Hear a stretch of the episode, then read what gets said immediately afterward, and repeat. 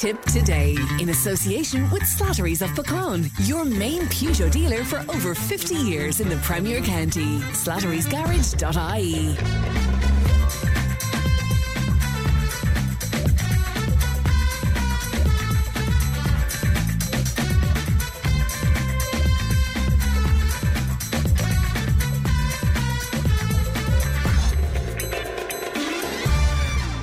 Good morning. Welcome along to Tip Today. 1800 938 007, our free phone number. And uh, Emma is looking after the phone. She'd be glad to hear from you. Coming up on this morning's programme, the pressure is on for Christmas gifting. And is Santa's naughty list a thing of the past? We'll go live to Kiev and we'll be speaking to a Clonmel man there. Europe faces a cancer epidemic after an estimated 1 million cases was missed during COVID. We'll be speaking to uh, Dr. Mary Ryan on that. We will meet uh, Tipperary Carer of the Year. We're farming with uh, Katrina Morrissey. Why do we overeat or binge with our food? Now, there's a question. We'll hear from Muriel Cuddy.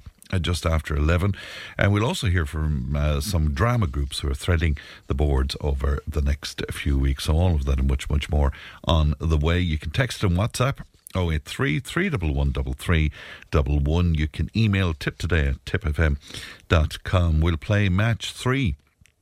Uh, in association with our friends at Steaklam's um, in the 11 o'clock hour. So if you want to register for that at any point, please do so. Just put uh, match three along with your name and your details on your text and WhatsApp.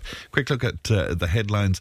There's a difference of opinion uh, between the Irish Daily Mail and the Irish Indo on the gambling uh, legislation. The Irish Daily Mail telling us that uh, the de facto ban on gambling companies' uh, shopfronts and advertisements near school playgrounds and sports facilities used by children was removed from the new legislation. However, the Irish Independent is telling us that betting shops and other gambling outlets will be effectively banned from operating near uh, schools under sweeping changes to the gambling laws. So you can make up your mind as to which version of that you believe. To the Irish Times, and indeed right across uh, the newspapers today, coverage of uh, yesterday's. Um, meeting with the uh, Spiritans and uh, featuring the uh, Blackrock College past pupils Corey McMahon and uh, Louis Hoffman at that uh, news briefing with the Spiritans at the RDS in Dublin, where they announced a restorative uh, justice process for victims and survivors of historical abuse at schools and institutions run by the Spiritan congregation. Of course, the former Holy Ghost congregation, and that's covered all across the newspapers today. Um, poor enough news if you tend to travel a lot in this country, but motorists are to be hit with the highest permitted toll charge rises up to 60 cent per journey across the country's motorway network within weeks following a decision to raise tolls in line with inflation. I think the bloody things are expensive enough as it is, but uh, there you are. On the Examiner today, again, coverage of that. Uh, uh, meeting with the Spiritans yesterday at the RDS. Um, but uh, distraught families whose babies' organs were sent abroad for incineration without their knowledge now face in, uh, indefinite delays to find out why that happened. And we're also hearing that uh, changing the cervical check tribunal to reflect the wishes of the late Vicky Phelan and others uh, would require a referendum, which the government has no appetite for. That's according to a senior uh, minister there. So that's a quick look at what's making headlines today. If you want to uh, comment on any of that, 083 311 A few weeks ago, a meeting took place in Monroe to address the concern around a spate of assaults, intimidation, and crime in the Rathrone and Lisronagh area. Now, the meeting was attended by members of the Gardaí and local politicians. We heard indeed from concerned residents who shared their experiences and concerns with us uh, following that meeting. Andrew Stokes is chairperson of the Powerstown Lisronagh Community Alert, and he joins me now. Andrew, good morning to you. Good morning. How are you doing? I'm very well indeed. Thank you for, for joining us today. You had a meeting with uh, the Justice Minister. How did that go? It, it was very, very good meeting, um, and uh, yeah, uh, many thanks to her and Garrett Fitzgerald for uh, facilitating it. Um, yeah, I had a meeting before uh, with a couple of us from the area, back in 2016, which was very different. Uh, this one the minister really did listen to our concerns, um, took her own personal notes, answered all our questions. Um, yeah, no, it was a very, very constructive meeting. Uh, from that, we're uh, they're definitely uh, in the government and uh, Minister of Justice. She's aware of the situation in the area of the fear and hopelessness that has been around the area. Um, yeah, but you'd, you'd imagine she should have been aware of this for, for a number of of years. And, you know, I've come across a lot of situations over the last, I don't know, however long I'm doing this, 10 years or so, Andrew, where the minister listened and, you know, where we heard all the right things being said, but still we have instances like was described at your meeting in Monroe. Absolutely, and, and that's why we, we're, we're pushing on. Um, and the minister has uh, given uh, us the go ahead, hopefully, to form a group, and we'll be applying through the uh, Community Safety Innovation Fund uh, to get our ideas up and running uh, and improve the situation here in Clonmel and surrounding area. Gardaí would be a large part of the answer to this. I mean, did she mention anything about that, about extra Gardaí being made available? Absolutely, and uh, it was very evident the shock in Central uh, application for Templemore and sorry, we we just lost you there for a moment, Andrew. Your phone is a little bit dodgy. Would you just say that to me again? Sorry. Um, yeah, the the shockwave uh, that has gone up the government from the lack of applications uh, into Templemore this year. Um, they're definitely looking at that and trying to uh, fix it, uh, get more Gardaí out, um, yeah, and get more and more schemes up and running. Right, but in the meantime, we have a, a dark winter ahead of us. I mean, is there anything to allay people's fears um, over the next few months, for example? Absolutely, yeah. As far as I know, there's um, a couple of operations now in play uh, out of Clonmel Station uh, for the whole area. Um, the, even a, a, few people contacted me last weekend. Uh, there was a good few Gardaí up and down the streets uh, looking out for any drug dealing, any antisocial behaviour. Um, yeah, and there was a great, great feeling around town, uh, which was great to hear. Absolutely. Uh, I was reading the Irish Farmers Journal uh, today, and uh, Jerry Purcell's uh, story is in that. And what a dreadful, dreadful incident that was, Andrew. It really was, and it shouldn't have taken that uh, to happen for, for us to kick into gear, but it it did happen. Um, it can happen again, and that's the fear that's that's out there. Uh, that's what we've been talking about the whole time the increase in violence in these uh, gangs going around. Yeah, uh, just to, just to remind people, Jerry approached a pair of men who were they were sort of hanging around, I suppose, on the road outside of his uh, uh, farm, and th- they attacked him essentially. Absolutely, yeah, yeah. viciously, viciously, unwarranted, um, and, and, that's being mirrored all across the country. Uh, I was at an IFA meeting in Kilsheelan Tuesday night, and uh, Barry Carey of the IFA Rural Crime Committee. He's every night of the week now. He's holding these meetings up and down the country, and the same stories are coming out. Uh, a lot of them are going unreported um, due to fear and intimidation and lack of resources. How will you measure the success of your meeting with the the minister? Um, will you will you keep keep a, a, a view on that over the next while? Oh, absolutely. Uh, I, I'm very often just even talking to people around what they see and what they hear going on around the place. Um, that'll be a huge tell. Uh, the businesses in town, if you pop into any of the shops, they'll tell you what's been going on the last couple of years. Uh, in a couple of months' time or over Christmas, we want to hear that they are just busy, busy, busy with people in around town, uh, walking the countryside, uh, up in Feathers, Killenaule, Mullinahone, um, just going to all our shops. Um, that would be fantastic to hear. The Justice Minister is uh, Helen McEntee. She's going on maternity leave uh, very soon. Um, is that of concern to you? That I mean, your meeting was specifically with her. She took her own personal notes, but she may not be around for the foreseeable future. I, I really hope she will be. Um, even, even what she has uh, achieved so far with uh, coercive control and other measures, and what she has planned for changes in um, different aspects of the judiciary. Uh, we really need her to stay in that position. Um, no, we were very impressed uh, with how she uh, listened to us and approached everything. All right, Andrew. Well, we'll be following the story, uh, as they say, and thanks for talking to us today. Good morning to you. That's Andrew Stokes, there, chairperson of the Powerstown Lisronagh Community Alert. Uh, met with uh, the Justice Minister and uh, spoke about anti crime operations. How do you feel about that? Are you more confident now that uh, You'll be looked after in your homes in rural Tipperary. 083 311 3311. And uh, we'll take a break back in a moment. Tip today with Fran Curry. With Slattery's Garage Puckane. You can't beat experience. With over 50 years maintaining Peugeot cars and vans, we like to call ourselves the experts. Call Slattery's Garage for a free vehicle health check today. 067 24111 or slatterysgarage.ie.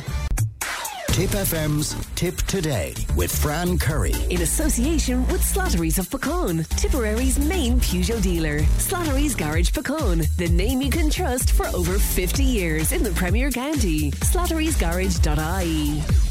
Now, Andrew Stokes, who spoke to me there about um, his meeting with uh, the Justice Minister, um, said that um, if you're interested in becoming a volunteer, or indeed if you want to uh, find out more information uh, about uh, the fight against crime in local areas, you might like to speak to Andrew, and that number is 089 445 6204. That's 089 445 6204. And Emma will have that uh, number if you missed it there, but they're basically looking for people to uh, help them out on committees, etc.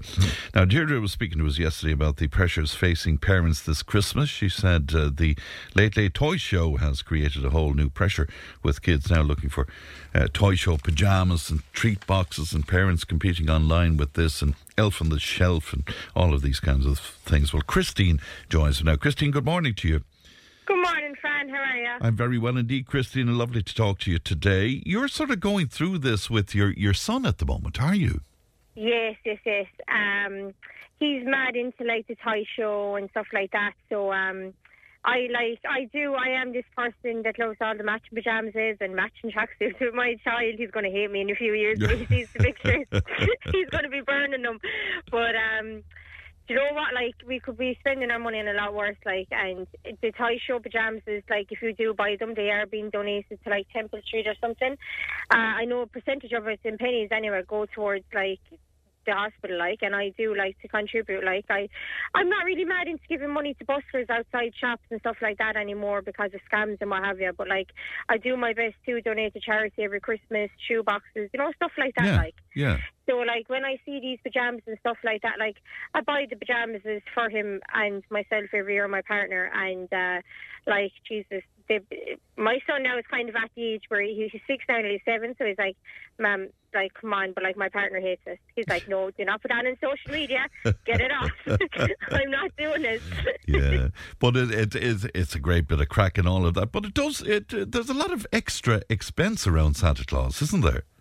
Well, there is, but you know what, Fran? Like, I'm trying to teach my son like that. Like, do what do what makes you happy. Like, and if you can't afford tie show pajamas, like get a pajamas that looks like a tie show one. Like, you can buy cheap ones to have like you know a little bird or something on them or something like, or a new onesie. Bring them in, get them something small, and do you know what I mean? Like, because like it, it's the excitement of it. it doesn't have to be the actual tie show ones, like, but it's the excitement of it for kids. Like, and I mean, like they're after going through such a rough couple of years with COVID and stuff like that. Yeah.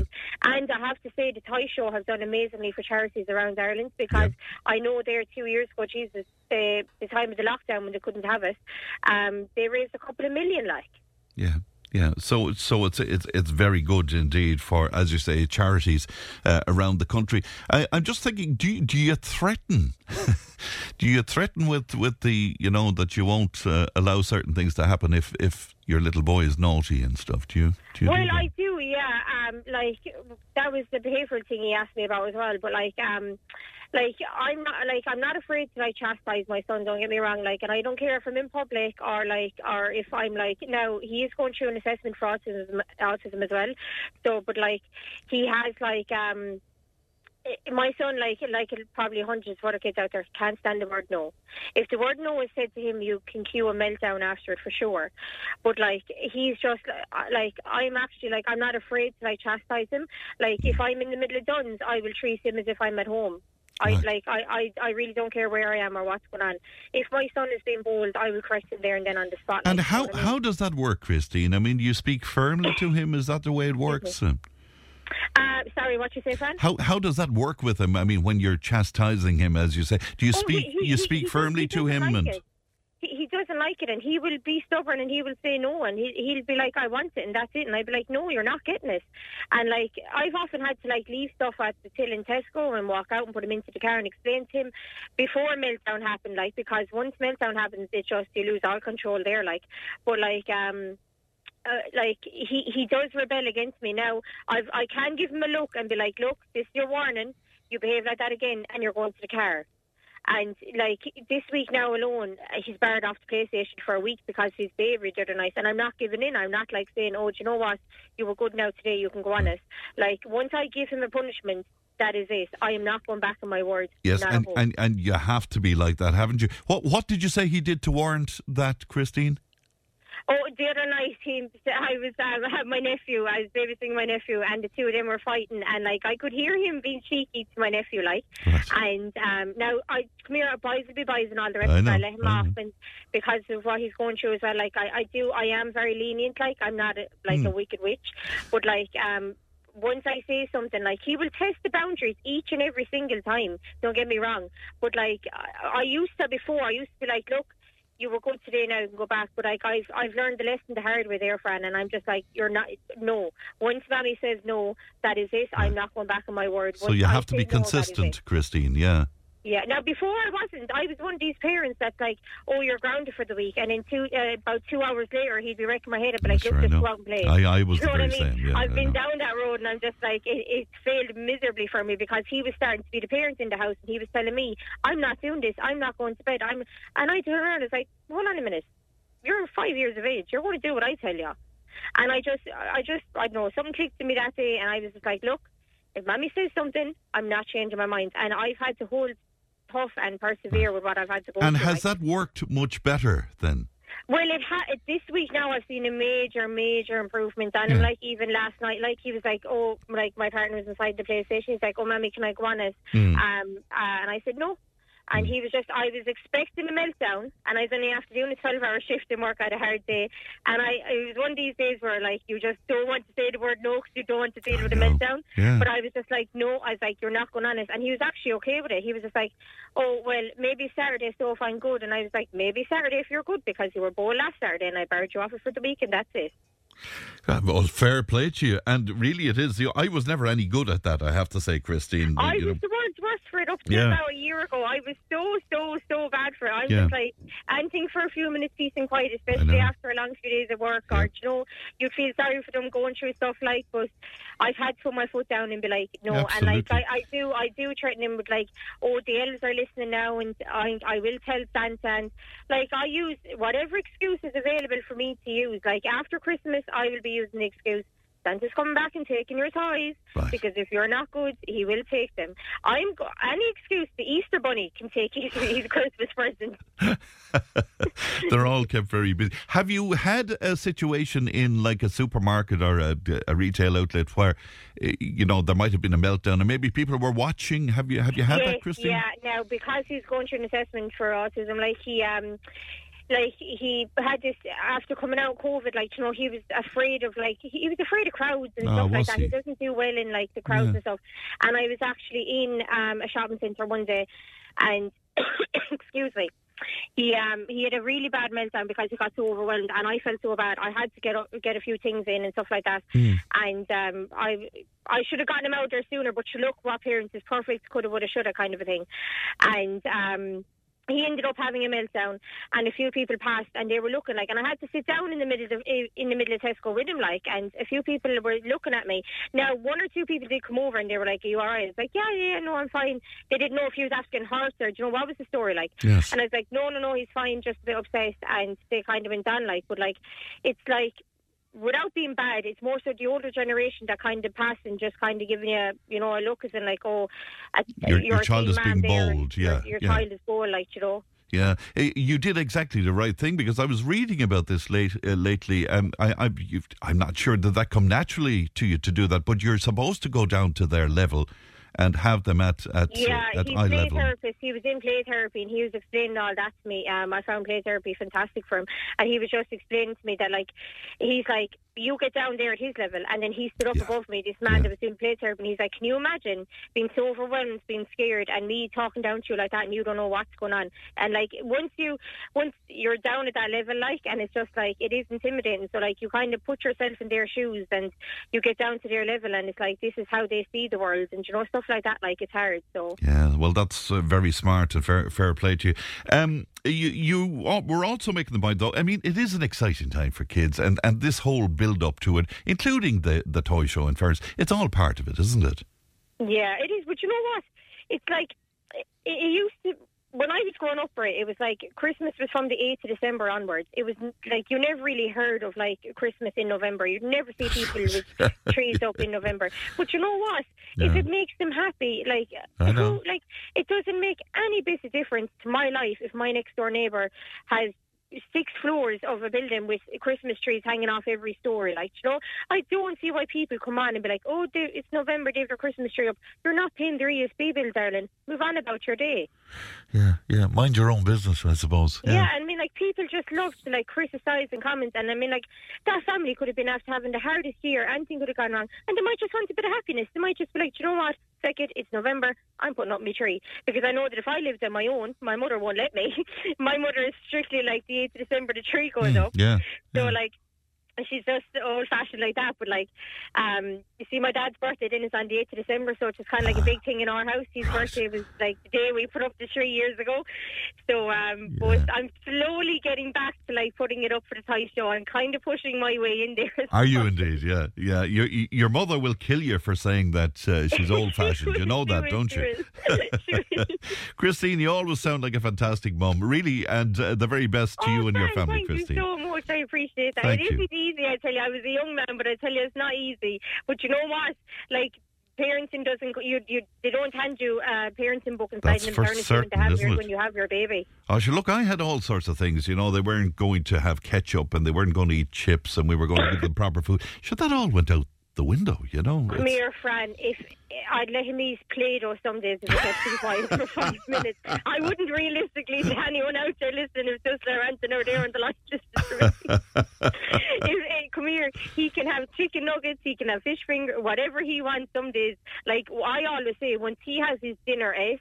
Like he can have whatever he likes after it. I'm just like, whatever you want, you go get. Because I'm not one of these parents that's like, oh no, darling, you've had two of them now, you're not getting any more. Now I'm not judging the ones that are. I know, Their, I know. their parents and styles, but I'm just like, if you give me a few minutes peace and quiet, darling, fill your boots.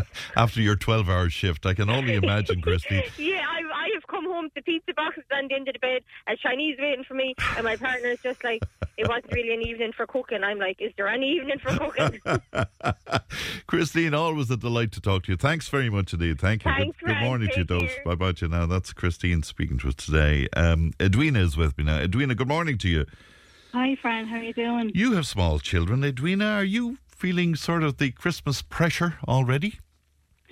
Yeah, we are. Um, I think that kind of from, I think really once you get to, to Halloween, really, I think that the pressure, well, I mean, the stuff is in the shop. Yeah.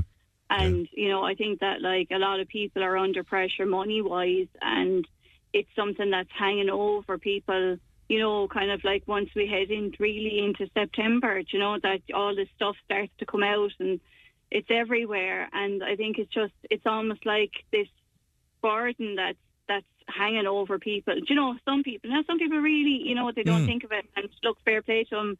Um, you know, like they, they like to go off and, you know, spend silly money on things and you know but I, I just feel for a lot of people and you can see it in their faces in the shops as well like that they're under pressure you know what I mean buying things that, like even just their groceries you know and I think you know to be honest like I think a lot of people would just actually prefer it wasn't it was gone already. Do you know that kind of way? Yeah, and always post Christmas, uh, we end up with discussions about debt and credit card Yeah. debt and, uh, you know, people borrowing Yeah. money and all of that kind of thing. Maybe in some cases from unsavoury sources and the like.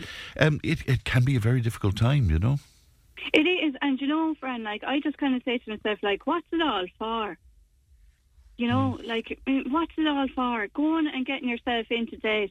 Like I know, like one family that's been like has borrowed a thousand euros to buy, you know, to buy their their kids um, presents for Christmas, and I'm saying to myself, like, why? You know what I mean? Like, why do that? Why put yourself into that But kind see, of there's, debt? there's a lot of peer pressure, Edwina, you know, particularly with certain toys that are the flavour of the month and all of that, you know. But isn't that in people's heads, friend? Yeah, but you know the way kids can be at school. Oh, he we'll ostracise him because he doesn't have the same runners as us or something. Like, isn't that very real, or is it? I, you know, Is, is it the lack of education? yeah, maybe so. You know what I mean? And I mean, I just see like so, like you just every every single year, regardless of what you know the, the financial situation was.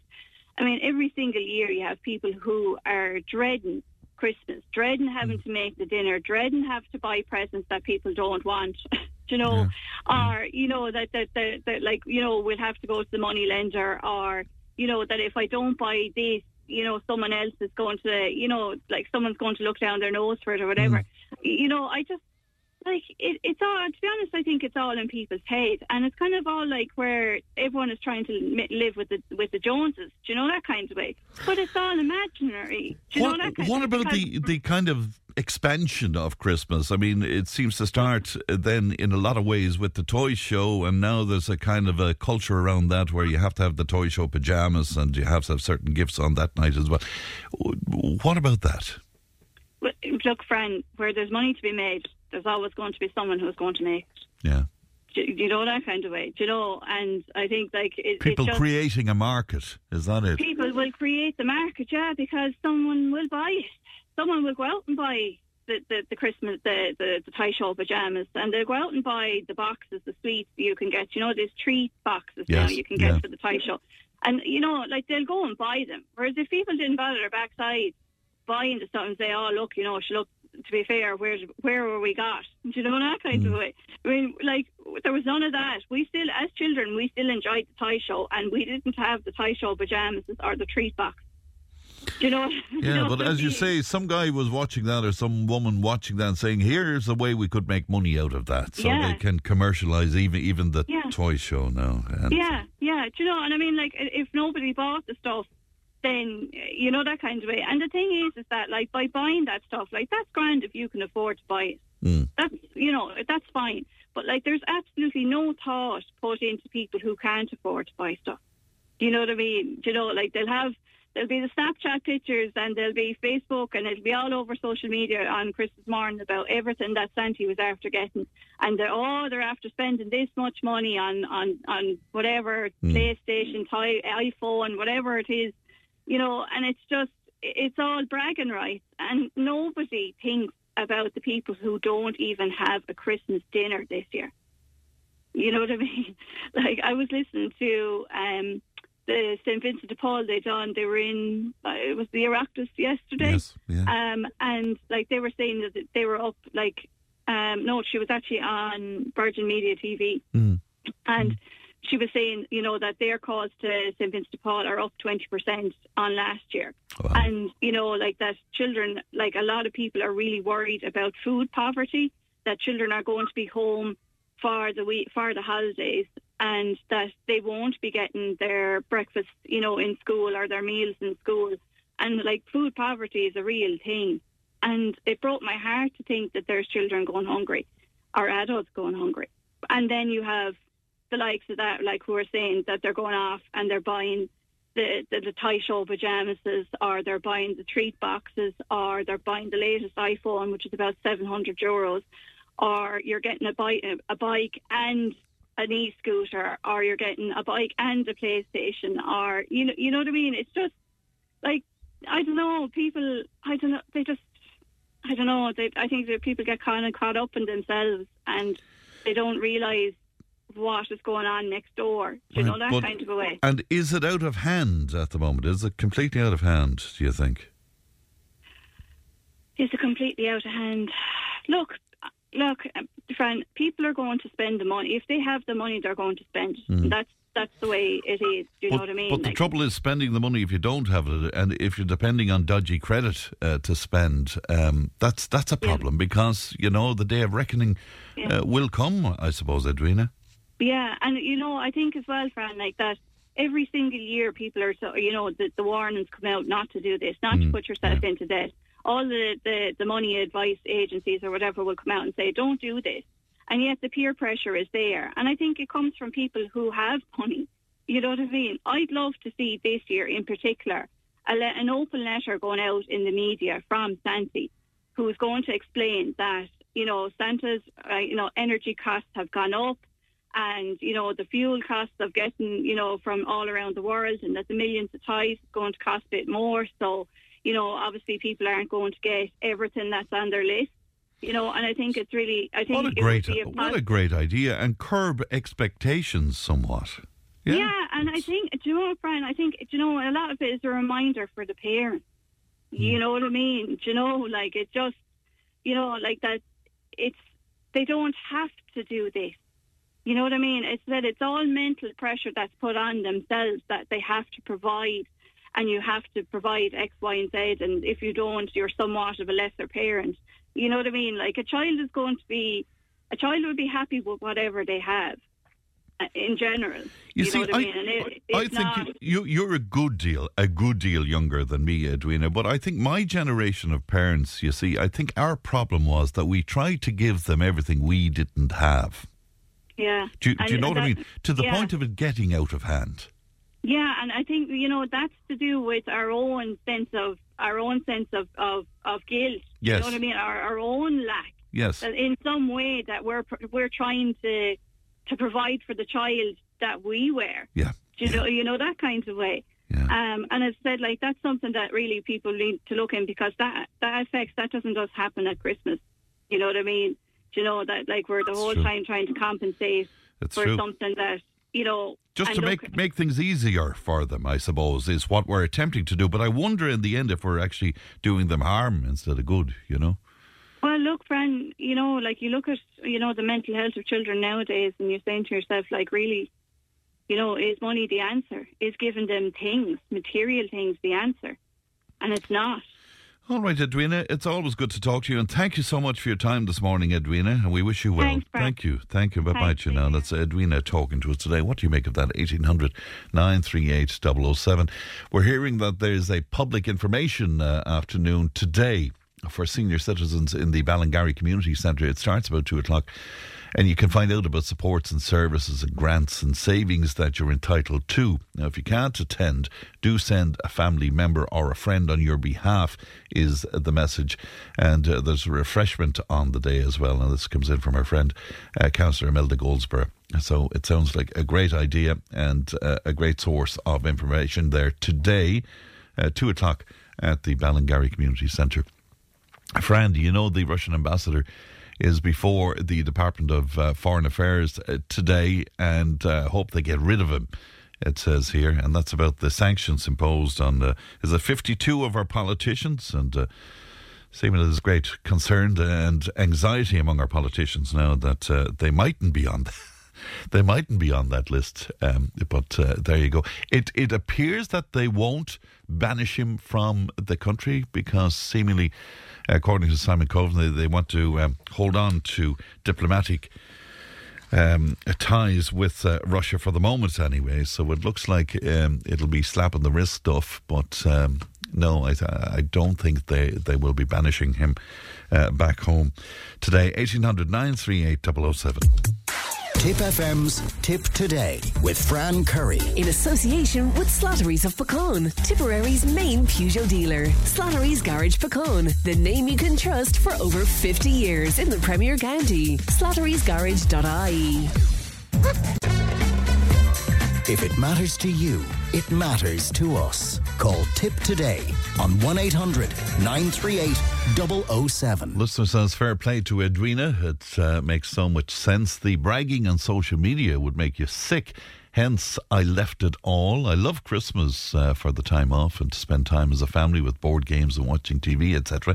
My, ki- my kids do get lots of presents, but within reason. And I will not, I will, sorry, I will definitely be cutting presents in general a bit this year. Yeah, I, I love that idea of Santa Claus coming out and saying, look, you know, just sort of curb expectations maybe a little bit this year because of cost of living and stuff. Maybe it, it might be a good lesson for kids, or is it over the top? How do you feel about that? Uh, quite a few of our listeners on to us as well, uh, saying what a lovely lady Christine is and uh, how lovely it is to listen to her on the radio this morning. Uh, maybe if all countries banned our politicians, we'd save a fortune, Fran, especially around St. Patrick's Day, says one of our listeners. Now, Anne Marie joins me. Anne Marie, good morning to you. Hi, Fran. How are you? I'm I'm laughing already at this. You you you're warning parents, Anne Marie, not to test out their children's toys this Christmas. I have a feeling there's a story behind that, Anne Marie. Oh, big time. Um, I made that mistake myself more Did than you? once. What? I should have learned the first time. What what did you try out that went so horribly wrong? well, a couple of years back, um, not too far back, but we got a flicker scooter for one of the grandkids. What's a flicker scooter And- now? It's got handlebars, it's got brakes, and it's got two foot pedals in a V shape, and you swing them in and out, and it builds up speed as you go along. Oh, I know, the- I know the one. Yes. And sure, I thought, look, they were a bit nervous. I said, I'll show you how to do this. so I got up on the flicker. I was, you know, a couple of years ago, like I said, and outside my house, it's not a hill, it's on uh, kind of a slope, slight slope. I went down the road on it anyway, but it quickly built up speed I didn't expect. And I got to the end of the road and I thought, I'll turn left, I'll be grand. I'll go up onto the grass verge, I'll, I'll slow down. But as I turned left at the end of my road outside the house, lo and behold, didn't the flicker fly up into the air and I landed down on my elbow. I Oh, was in God. bits, friend, Oh, in I'm agony. so sorry. That's. Um, Now, this is me. I was in my late 40s. I'm 51 at the minute. I'm so sorry for laughing, Anne Marie. But I, I mean, know, did you did you break a, a bone or I actually ended up with a fractured elbow. did you? Oh God, you. That poor was only a slight fracture. You wouldn't. It wasn't too bad. But that wasn't the worst part. The following summer, now this was in the winter time, but the following summer that year, one of the kids got. Um, you might remember these years ago. Now they came back out a couple of years back. Um, pogo sticks. Oh, I do. I do. I remember them well. Yeah. I like to get the kids things that they'll have so they're outside, not always inside on games and concerts. yeah, yeah. So we got a pogo stick, but the spring in it being new was very stiff. So I, of course, we were out in the garden. It was the summer, and I was like, I'll loosen the spring up, but we'll have a go. and trying to build up their confidence to go on it, I was up and down in the garden, and of course, didn't the pogo stick, stick um, clipped a little pebble. And I leaned, I could see myself, my garden wall is pebble dash, and I, all I could see was my head hopping off it. So I put my hand out to stop myself. Now, no safety gear would have saved me from what happened, Right. but it was either my hand or my head.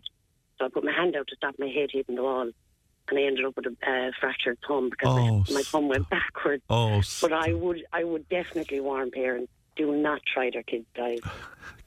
Because when I was above an A and E that night, having my finger X-rayed, the doctor asked what happened, and I was telling him, yes. and he was a foreign doctor, very nice doctor, and he said, "What's pogo stick?" And the nurses were in the stitches laughing, and they had to actually Google a pogo stick to show the doctor what it was. And I have never gone on any of their toys since. Very good. So, so that is the lesson for parents out there. Do not. yeah, there should be a warning sign on all kids' toys, not for parents' use. oh my God, indeed. What about you, Anne Marie? Because you you would have gone through Santa maybe twice around, if you don't mind my saying so, because you're looking after Yeah. your, your grandkids now. How different is it at this point, Anne Marie? Well, I suppose for the for, well this December now and fourth of December coming up will be my daughter's eighth anniversary. Is And it eight suppose when- years? God, I can't. Yeah, it'll it. be eight years December the fourth. Yeah. And I suppose the first couple of years, in particular, of course, I went into overdrive. I, they got spoiled. They got too much. I suppose I was trying to compensate in a way. Yes. And I, I would assume anyone in my position would have done the same. But that kind of came back and bit me because the more they get this year, the more they want next year. Of course, of course. Just to remind people, your your poor daughter, she passed away eight years ago, and you Yeah. you've, you've taken on looking after uh, the kids. That so you you kind of spoilt them for a while, Anne Marie. And Yeah, they kind of we overcompensated, and I I kind of overdone things, but at some stage, you know, you kind of have to pull back, especially with the times we're in. Yeah. And the fact that the kids are that bit older now, the eldest is coming 16 now, actually in a week or so, it's 28. Um, and she's very conscious of things financially anyway. She's very good that way. Then we have the brother, he's 13 and with autism. He has very little concept. If he wants something, he expects it. But, Yes. you know, you have to explain to them there's a lot of understanding with the kids at this day and age. They're a lot more educated. Mm. But some of them don't have the concept of costs and financial difficulties, and you don't want to put the difficulties on them either. Of course, and that's that's a large. Well, would you mind if I asked you? Did you overextend yourself over the years, Anne Marie? In a big way, yes, I have done in the past. Did you? Yeah. Yes, I have in the past years, like even before my daughter passed now, haven't done it recent years, but I would have gone to get loans and I would have over, I'd be only finishing paying a loan and Christmas would be hitting me again. Well, I have done that in the past, but not in the last couple of years now. I've kind of stepped up a bit, put the foot down, give them a certain allowance. That's what their limit is. We set a limit, we give them, we get them to make lists, and the list could have 50 things on it, and then we break it down and we break it down and we, get, we break it down as far as we can. yes. And we get that within the limit they're allowed now, especially the eldest one, because she understands better. And even she's conscious, you know. And um, of course, with having her birthday just weeks before Christmas is another difficult. Of course it is. Yeah. Yeah. And then we have the anniversary coming up, and we always do a family thing for that, which is just private for ourselves. Yes. But um, between the, the 28th of November for a big birthday, and it's her 16th now this year. And she's not expecting any great things. Mm. You wouldn't believe what she wants, Fran. She's a very comical, quirky young girl, Mm. and she wants a bouncy castle. And sure, you can't hire a bouncy castle in the middle of the winter. So what we done was we've booked a room out in the convent hall in Feathers, Right. and the bouncy castle is inside in the hall. so she's having a bouncy castle for And that's what 16. that's what she wants. That's all she wants. That's Isn't pair that of fantastic? That's and a new pair of trainers and a phone. Um, it's a bank thing for the phone. That's a super quick charger. Yeah. So we've been looking on Amazon for a reasonable priced one. And that's basically all she wanted. Isn't that amazing? Isn't that amazing? her, her friend had her birthday a couple of weeks ago. She was 16. So they're kind of having a double joint birthday party. Right. But it just goes to show you, you can have these things in some sort of a, a simple Yeah. sort of a way, but that it's it's a bit of fun as well. Yeah, yeah. And she's a quirky young girl. She, she doesn't want much. Yeah. You know, trying to get her to decide on things is the biggest problem. She'll pick two or three things and she'll take two or three weeks humming and hawing. She's three weeks now and only decided yesterday that she'll leave the phone for Christmas and she'll have the trailers for her birthday. And she'll have the phone charger. I, I- I- she sounds like a gorgeous young lady. That's uh, for sure. Is, is it Oh, possible? Do, do you enjoy Christmas, Anne Marie? Is it a I did up until a number of years ago. Obviously, with my daughter's anniversary, that just impacted it on me. yeah? I find it it's a very difficult month. Mm. Plus, I have my birthday on the 15th, and my brother, who passed away a year and a half ago, my youngest brother, Mm. he, he shared my birthday. So it, I find it very hard. yeah. And a lot I of memories and Yeah, I would have lost a little boy a number of years back in England. He would have been only a year old, and his anniversary would be the 2nd of December. So that kind of threw me for a number of years. And then with Amy passing, it impacted on it. But I've had to pull myself back up over the years, and I do it for the kids. They have their tree and they'll have their lights. And the youngest now, the youngest girl, she's only 10, she'll decorate her bedroom completely. Her bedroom door at the moment is full of little decorations that we buy in deals and such, you know, discount places and whatnot. And she'll even buy little things in those discount shops. She'll dress the cat and the dog. You know, she went to the market in Feathers a few weeks ago and got little booties for the cat and all for a euro. You know what I mean? Little things. oh, it sounds lovely. It sounds You know, and, absolutely. and that's all they want. You know, yeah. God, you've had such a tough journey, Anne Marie. You know that. ah, sure, look, you have to get up and go. At the end of the day, they still need to be Yeah. seeing all the. Does they, do they keep you going in some way, Anne Marie? Oh, they do indeed. Yeah, yeah, yeah. They do indeed. It's hard going most days, but sure, look, I get up and I go and I Mm. do my gym a couple of days a week, and that's the only thing I do for myself. How's the health though? It, it's all taken a bit of a toll on your health though, hasn't it? Sure, look, we got COVID in September again, Oh, second or third time around. The first time I got it.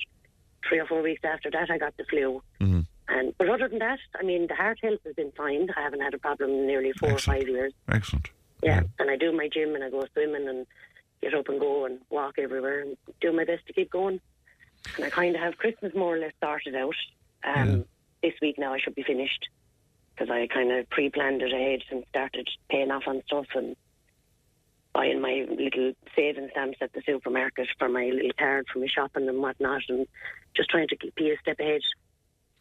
You know? Well, you do a great job, Anne Marie, and it's always lovely to check in with you. And take good care of yourself, won't you? No bother, friend. And All I definitely won't be trying to in like this the little one is getting this year. I have no balance for them. I was going to say, stay off the bouncy castle. Anyway, whatever. oh. I won't be going near it either. I'll be just, I'll be just monitoring the situation.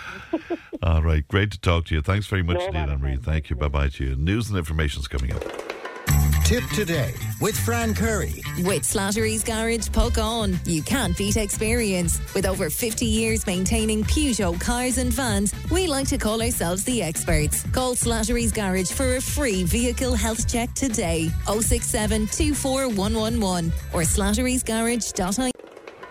Tip today with Fran Curry. With Slattery's Garage, Puckane. Your Peugeot car or van might benefit from a free software upgrade. For more information and to find out if this applies to your vehicle, call the lads in Slattery's Garage, Puckane on 067 24111 or slatterysgarage.ie. Good uh, Paul, and uh, welcome back to the second hour of uh, Tip Today. Listen around to say that lady, and that's making reference to Anne Marie, is an inspiration to all of us, and I wish her the very best for the future. And all of this are saying, isn't she a great lady to take on her grandchildren at this stage of her life? A fair play to her, and I'm sure her daughter would be very proud, and so say all of us.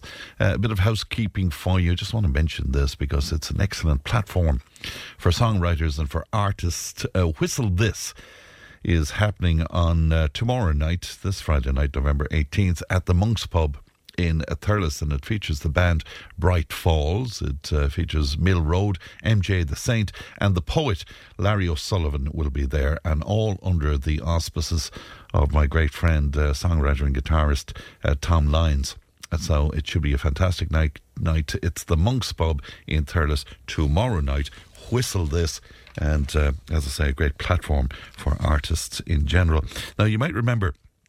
We spoke to Clonmel man Andrew Last a few months ago. He had driven at that point to Ukraine with essential supplies, and he joined me in studio afterwards to uh, talk to me as well. Well, he is in Kiev in Ukraine as we speak, and uh, we get a chance to chat to him now. Andrew, good morning to you. Good morning to you, Fran. Can you hear me okay? I can hear you fine, Andrew. Thank you. There may be a bit of a delay on the line, but it's great to hear your voice.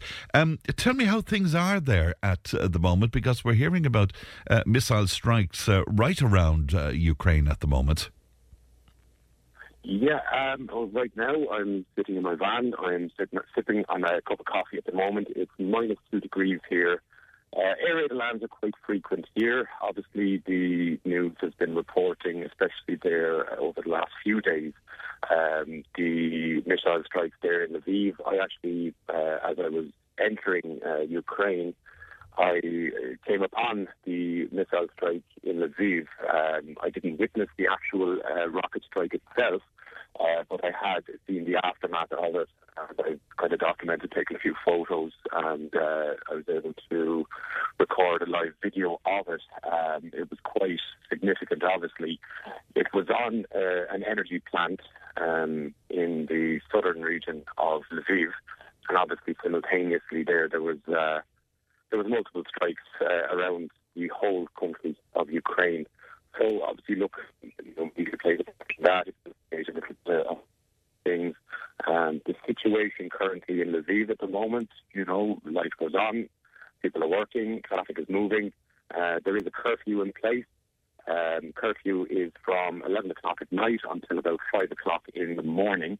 So, um, you know, all residents and all um, all people within the country, unless you have permission to to move outside of those hours with official documents, you you must be at home. There, there is great concern, of course, as you say, it's very cold there even at the moment. But as we get more into uh, winter, there may be a lack of uh, heat for people. I mean, how cold will it get there, Andrew? Uh, well, as I said, right now, we're Okay, we seem to have. going to be colder in, in other spots of the of the country, but potentially, Fran, this could get to minus 30 degrees uh, plus in, in some areas of uh, of Ukraine. Wow. So heating is obviously a great concern to people out there. Yeah, I mean, absolutely. I mean, unfortunately, what is happening now is you can see that the attacks are they're precise and precision attacks on critical Ukrainian infrastructure, um, things like heat, water, energy, food stores. Um, you know, this this is uh, calculated and a methodical strategy from the uh, from the Russian, Russian Federation. Yeah, because of course the hope there is that you will wear down the will of people, and that brings me to my next question, Andrew. Is by comparison to when you went out there first, how are people feeling about the war at this point? The Ukrainian spirit is indomitable, um, Fran. That's what I or what I can tell you. Um, you know, you've you've heard um, obviously maybe uh, things from President Zelensky. Um, you know, I think I, I, saw a news report there the other day. A journalist asked him, "What's next?" He said, "Not Moscow. We're not interested in other people's territories. We are only interested in the deoccupation of our territory." Um, as I said on previous interviews with you, Fran, that these people are fighting for their homes, for their lands, and for their families, and. Uh, they just they just want their homes and their lives restored. There was great fear following the news of that missile explosion that killed two people in a Polish village just near the Ukrainian border, Andrew.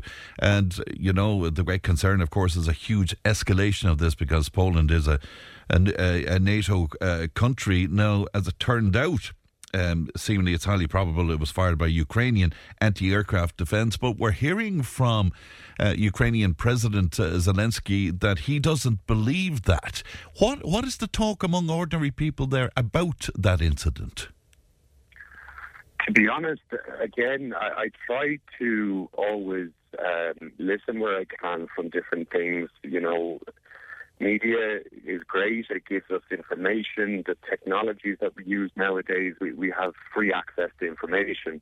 Problem always with information is you're going to have good, bad, and indifferent information. And we need to have, obviously, um, proper due diligence and proper investigations into such serious incidents like that um, to to ensure that no uh, rash uh, actions are taken as a result of it. Uh, look, I'm not uh, militarily trained. Uh, I am quite uh, an intelligent guy, and I have, uh, you know, very good critical thinking factors. I'm looking at, at the map. So look at that general location there as to where that rocket actually landed.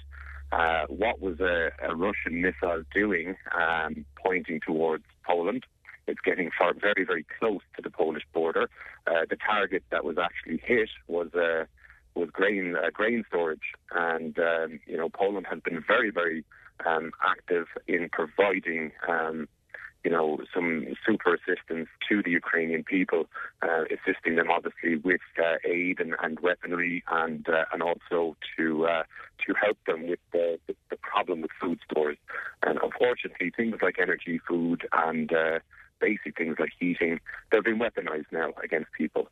So, look, my personal opinion, as I said, is uh, I, I, try not to judge too quickly. Uh, if it was uh, from a missile defense system, um, that means that the missile would have had to chase a Russian rocket. Um, so, what was it doing pointing in the direction of Poland? That's my question. So, again, I, I don't have a definitive answer for you, Fran, but my uh, suspicion is that it was either a direct hit or it was a, a stray missile from the Russian Federation. The it, it, does go to show you, though, Andrew, that you know a miscalculation or a deliberate or whatever, but we are very close to a huge escalation of this. I mean, the concern the other night was was incredible. You know. Yeah, yeah. I mean, it was. I mean, like I was, I was having my my my phone was blowing up uh, when I was recording the um, the Lviv video there on the energy plant. um, you could clearly see there were four uh, individual plumes of smoke that merged into one gigantic plume of smoke, and this was stretching, you know, hundreds of kilometres. This this dark cloud uh, of of basically burning fuel is what it was from. Uh, I had friends and families get out now, and you know everybody was very very reactive to to the news. Again, I had no fear for my safety. Um, this is not my, my, my first time in Ukraine. It's not my first time in seeing such things. As I said, I was nowhere near the actual rocket strikes themselves. Um, but look, it, it is a concern for people. I appreciate people back home. But I, I think also that um, media and social media has a role to play in how reactive society has come to, you know, to, to news stories. And look, I'm here on the ground. I'm in Kiev. I'm not in a frontline location. Kiev is not frontline. Lviv is not frontline. There are no soldiers on the ground here, you know, in combat mm. with mm. each other. Um, there are missile strikes coming from, you know, from miles away, whether it's from Belarusian territory, Black Sea, um, you know, from a Russian fleet, or if it's coming from uh, from Russia itself. The last time you and I spoke, we spoke about your father-in-law. Um, is he safe now? Yes, he is, Fran. He's uh, he's safe. He's in Ireland. Um, he's uh, his health has been up and down, uh, but he is definitely on the, the right road. And obviously, there are no such fears of, of missile strikes in, in Ireland, thank goodness. And um, yeah, look, he's safe. He's with his daughter, and you know, there's there's there's no more really that anyone can really say about that. He he's not going to go back to Lugansk again. I can I can assure you that I will fight on my back to make sure that doesn't happen. But uh, most people who have to escape from frontline areas or occupied territory, they're in general uh, in in um, in greater fear for their lives. Um, in the initial stages of the war, you, or the invasion, you would have had a um, a large majority of people coming from Kiev, and that's because the, the Russian army was outside the city of Kiev mm. trying to breach the city. Obviously, Kherson was, was captured as well. That's a major Ukrainian city, and thankfully now the, the city and the region of Kherson has been uh, has been retaken by the Ukrainian armed forces, which is um, obviously a tremendous victory for the Ukrainians. Uh, what I can say really about the Kherson um, region is that the Ukrainians are not resting on their laurels, but they have to be methodical in how they approach. They're fully aware that there could be traps laid. Mm. They obviously have to investigate such things like mass graves and uh, and war crimes. And, and the Ukrainians are doing the best that they can, and they're doing everything as as they should. Right, but they're probably digging in for what will be a very cold and difficult winter, I suppose. Uh, without a doubt. I mean, Ukrainian winter has always been hard. Um, you know, even in normal circumstances, uh, I do remember back in 2015, I was married in Kiev, and I remember going to sleep one night, but before I did, looked out the window, just started snowing. We think uh, a little snack there in Ireland, and, and we might get uh, five centimetres in the morning. There's no school, no work, and things like that. So when I woke up the, the following morning, there was uh, about two meters of snow, so it was covering cars. And uh, what you see is uh, all shops will be open. You know, cars will move very, very slowly. Shopkeepers will uh, shovel the snow away from their drive. Same with uh, homeowners and apartment owners. So life goes on. You know, even though um, yes, the winter will be hard. It's going to be even more so uh, difficult for Ukrainian people because of the disruptions in power and the disruptions in heating and even phone signal fan is quite uh, is quite fragile here sometimes. And, and this is in Kiev. This is in, in a city. You must imagine then what it's like actually in frontline locations such as uh, Bakhmut right now, um, Donetsk, Lugansk, um, uh, Melitopol, Zaporizhia, these are places now that uh, you know are are in conflict that uh, the Ukrainians are trying to retake back their territory. What exactly are you doing there at the moment, Andrew? Yes, so right now, Fran, I am. Uh, yesterday I um, completed one of my missions there, which was to meet uh, a lady called Marina and her family, and to be able to drop aid um, to them. So effectively, what I did was uh, I was again back home great um, support that I've had from local businesses and, and just community members who were absolutely fantastic. I filled up my van with as, as much stuff as I possibly could, bit of a variety of everything, and uh, thankfully I was able to make my way then to to Kiev two nights ago. Um, I was a bit late in, in getting in there. It was about one o'clock in the morning, but um, the following day, then yesterday, I was able to uh, to meet with Marina, her family, and I hope to meet with them again today. What she and her family do is basically they're volunteers. Um, they are amazing people. What they have been doing since the start of the conflict is delivering aid packages to people uh, in these liberated uh, villages and towns further east or southeast of uh, of their location in Kiev. And uh, yeah, effectively, what would happen when they do that is they would discover, obviously, some of the atrocities that have happened. In certain uh, situations, they would have discovered uh, people, many people, in basements. And unfortunately, the real victims of war here are children who, unfortunately, have been orphaned um, by the, the, the uh, atrocities that have been committed by the Russian Federation. What they would have done is they would have taken those kids back to a safe location, i.e., their home, and they would have given them care for, for as long as they possibly could. They've notified the Ukrainian health authorities and they pass those children on then to the necessary health children or health authorities, I should say, to, to take care of those children.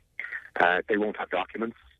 Some of those kids they mightn't even you know be able to speak, so they can't even identify them. So it's it's quite uh, you know it's quite a, devastating um, thing, obviously, for a family to, to have to experience. But what I can say about Marina and, and her family, they are absolutely amazing people um, for what they're doing.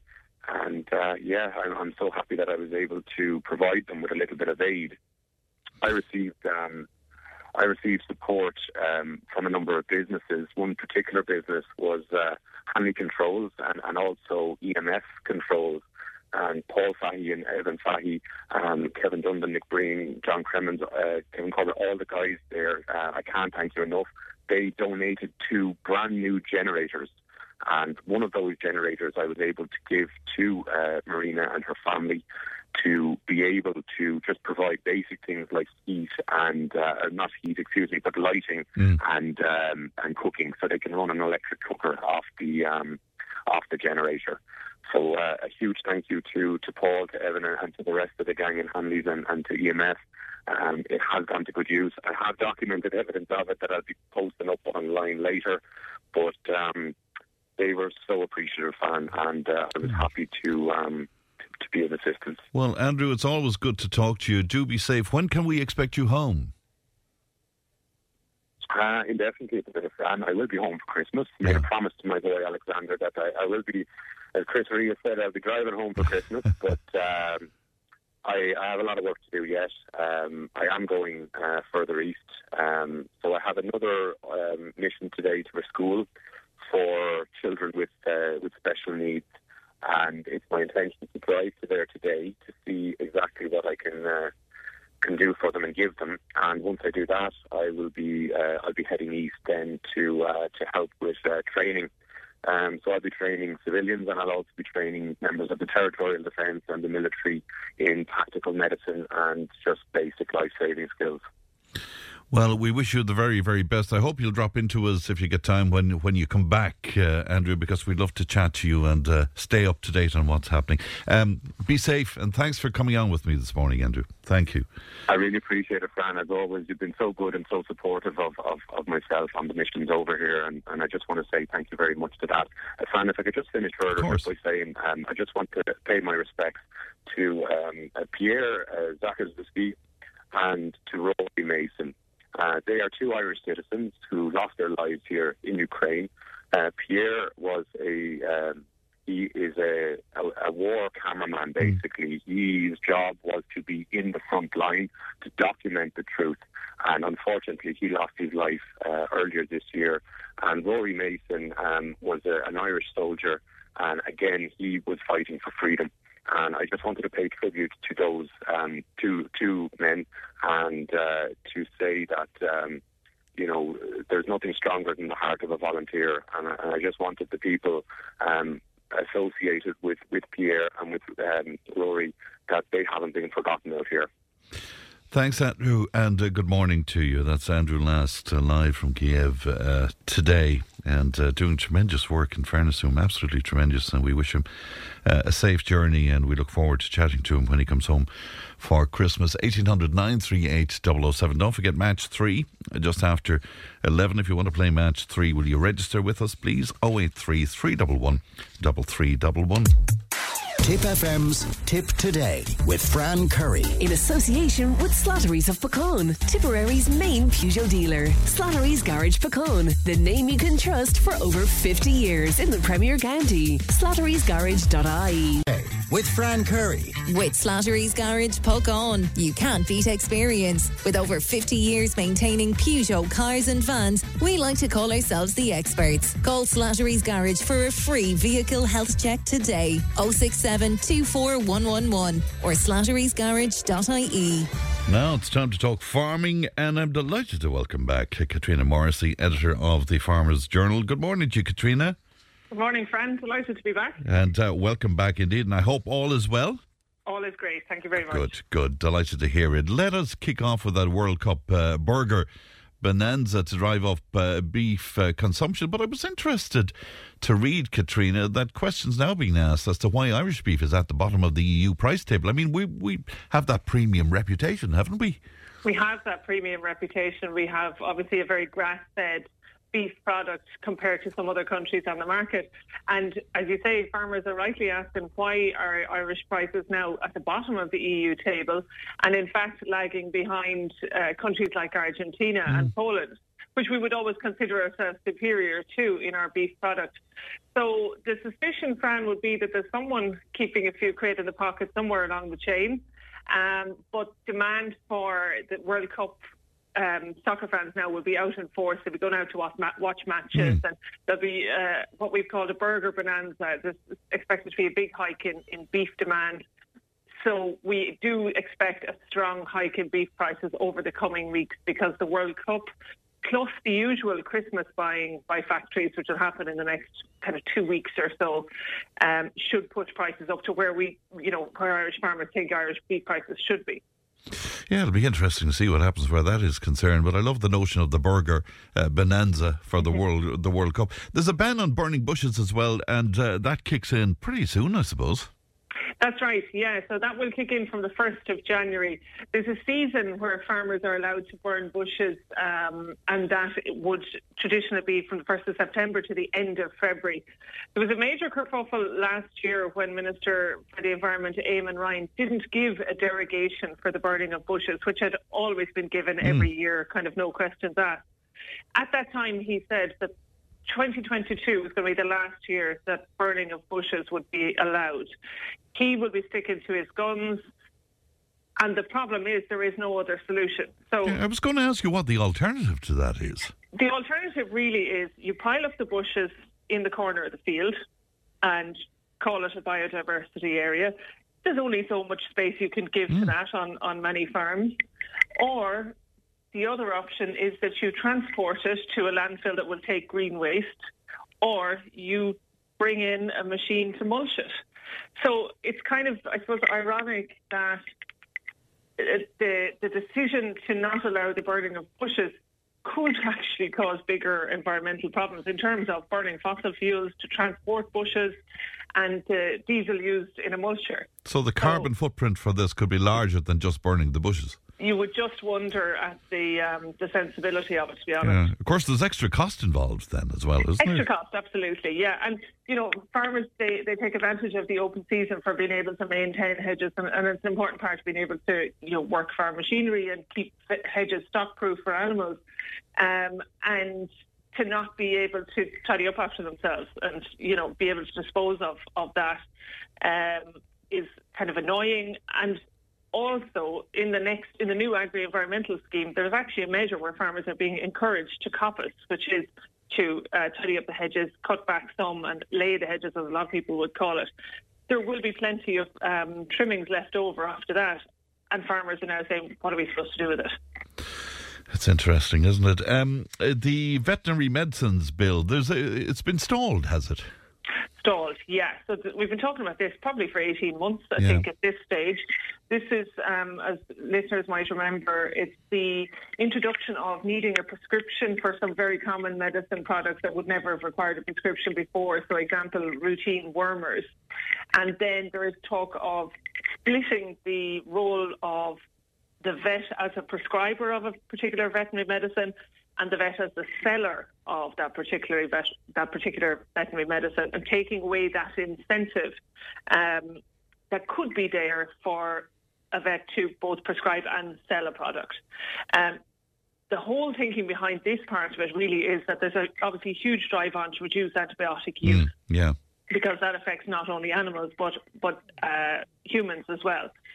Um, so, unfortunately, the Agricultural Committee are not happy with the legislation as it's framed, the draft legislation as it's framed at the minute.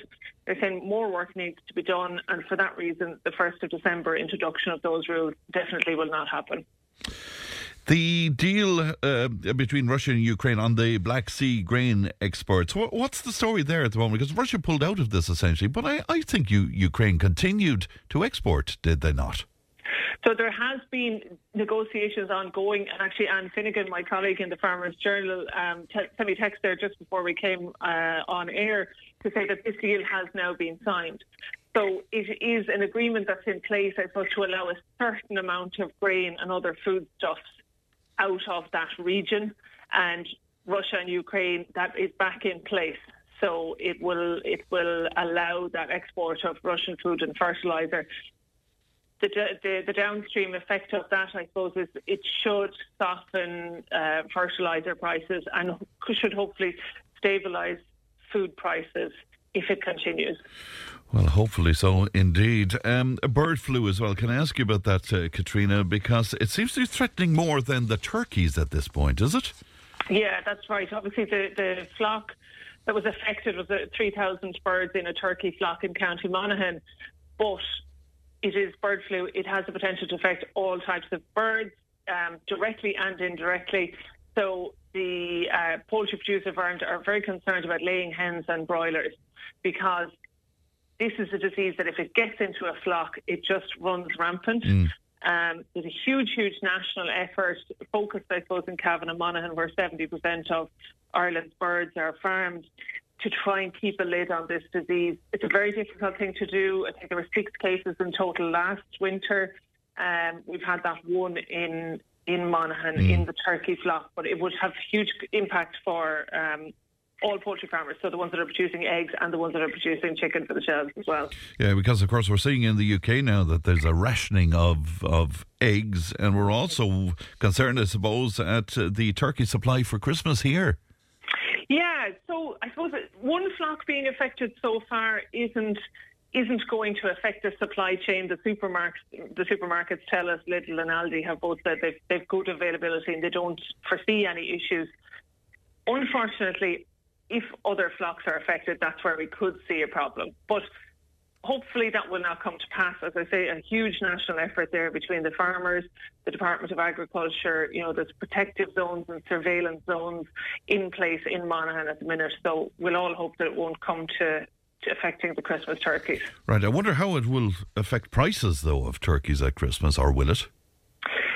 Scarcity nearly always means an increase in price, but I suppose a lot of that will depend on when people are placing their orders. As always, Fran, I think we spoke about this time last year. The idea is to get into your, your shop or your butcher and place your order early and, and make sure that you can get yours. Uh, Katrina, you're so welcome back. Lovely to talk to you today, and thanks very much indeed. Thank you. Thanks, Fran. Good morning to you. That's Katrina Morrissey there. Katrina, of course, is a Tipperary woman from Cahir and editor of the Farmers Journal. The journal is on your shelves right now. If it matters to you, it matters to us. Call Tip today on 1 800 938 007. Tip FM's Tip Today with Fran Curry. In association with Slattery's of Puckane, Tipperary's main Peugeot dealer. Slattery's Garage Puckane, the name you can trust for over 50 years in the Premier County. Slattery'sGarage.ie. Join the conversation in Tipperary Contact us through Facebook, Twitter, or email tiptoday at tipfm.com. Welcome back to Tip Today. Now, Family Carers Ireland, the national charity supporting Ireland's family carers, is uh, delighted to announce uh, that this year's uh, Netwatch Tipperary Family Carer of the Year is Rachel Reid from Clonmel and Family Carers Ireland. Uh, local manager Richie Malloy uh, presented the award to Rachel in the Family Care Centre in Clonmel. I'm delighted to say that uh, Richie and Rachel both with me here in studio. Good morning to you both. Good morning. And congratulations to Thank you, you. Rachel, and Thank and you. well done to you. And we'll hear your story in in a moment. But Richie, I know that from the ple- press release I was reading that uh, there was quite a lot of uh, nominations for Rachel. The ones, Yeah. and it's probably one of the most difficult um, competitions, I'd say, for the judges to to, to come up with the, with a winner. And Rachel, to be fair, now had a lot of nominations, you know, from family Yes. and friends who took a lot of time to write up what they thought of Rachel, and it was very, very impressive. You know, twenty four hour seven carer and so helpful to other young mothers that are in the same situation. Maybe they would have children born up in Crumlin or in the hospitals. Yes. And then Rachel has played a big part in helping those parents adjust to being a, a, a full time carer. You know, so there was lots and lots of good reasons that Rachel was nominated. Even some of the lovely comments that they've Yes. written. You know, a lovely mammy, always in good humour, oh. and that and it's not easy. I know. You know, when you are a full time carer. So we were delighted that they picked Rachel and we presented her with the award. And Rachel, I suppose we always say, in a sense, represents the thousands of carers Of across Tipperary who are doing the job, and it creates an awareness in society of how important it is to remember the carer behind the scenes. And just to mention Rachel's partner, Valley, I'm conscious that he was there yesterday, Yes. and I know it's a giant. Uh, you know, Absolutely. giant uh, Yeah. family operation, but sometimes, as you say, that can be forgotten. And he's Yeah. listening this Of morning, course, of so we must, we must say that. Well, con- well done to him. and, and we extend our congratulations to him as well. Uh, Rachel, will you tell me about Grayson? That's your, your, your son's name. I mean, being a, a, a, a mum at the best of times is difficult, but you had COVID to contend with, and then you had the, the diagnosis of your son as well, didn't you? Yeah. So he was born just before COVID kicked off. So, you know, limitations of visiting him in hospital, and there was nine weeks where Fally couldn't go and see him. It was just me in there. oh, so, um, you know, it seems like a different world now. It seems years ago, but Yeah. it really isn't. Um, and then diagnosis of cerebral palsy, and he has a tracheostomy to help him breathe. He's tube fed. Um, but oh my god, the happiest little boy. Is he? the happiest little boy. Is he? It's really incredible. is. But you became, I mean, not only a new mum, but you became a carer Yes. literally overnight. Overnight, yeah. Something you never ever expect. And, you know, that's the same for, I say, all carers nearly, you know, that it's your child's supposed to be born, you're supposed to go home in a day or two, and that's supposed to be it. Um, and to be just thrown into this world of medical terms and learn how to use this, learn how to use that. You know, it's it's crazy to think what you can learn and Of what you will and learn. How quickly you can Yeah. do that. And we're talking about 24 7 care yeah, here, we? Yeah. absolutely, yeah. And you know, um, Grayson is very lucky to attend play school, especially play school. Mm. Um, we have nursing at night time, which we would be lost without. But it is all day until the nurses come in for like ten hours overnight. Mm. So. Um, you know, it's bringing Grayson to and from his appointments, doing physio, doing speech and language therapy, doing all his cares. Mm. And you have a lot of travelling to do, haven't you? Yes, yeah. So we go to he gets seen in Crumlin Hospital and Cork Hospital, and we also bring him to private physio and speech language in Cork. So it's a lot of travelling Mm. on the road. Definitely a full time job. But your life has become about Grayson now, so your your own lives, I guess, are pushed to yeah, the side. absolutely, absolutely. And in a way, you know, you kind of feel like isn't that the same for every parent but it isn't you know what i mean that it's above and beyond and um yeah there's we're trying to find time to just be a couple and to have yeah. alone time and you know what i mean it's just um few and far in between but Are you constantly worried when you're away from him as well? I mean, is it like that? Um, no, I, you know, like Valley is with him when I'm not with him, and or his nurses are with him. Um, we're very lucky to have lots of trained people around, Mm. but there's obviously that attachment that Yes, I'd rather be there. yes, of course you would. Why? Why wouldn't you? Indeed. Um, it's uh, when you look to the future. I mean, you're talking about care for Yeah. for a long time. Yes. I mean, wha how how do you cope with that? How do you deal with that? Um, I think you just take the little wins when you get them. Um, you know, like Grayson recently started rolling at the age of two and a half, which we never thought we'd see. And he loves rolling onto his belly and getting stuck and then crying for help. So, you know, it's great to see the determination, but as well, it's um it's sad. You know, it's sad to see that like a two and a half year old should be up and running around, but Yes. you just kind of have to take it. You, you have to like we could be without him is what we always say, you know. So um, we made this choice to care for him and to keep him here and do all the cares that he needs to do. So you just get on with it, you know. And you describe him as happy. And Yes. is he? Yeah, he really is. Yeah, yeah. He's oh my god, always smiling, always laughing.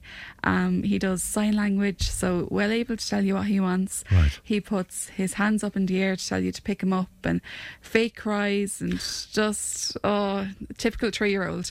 So Yes. he's definitely has a personality. Definitely. And has he a notion of Santa? No, No, no, no, So, yeah, no, I'll get away with that for as long as I can. get away.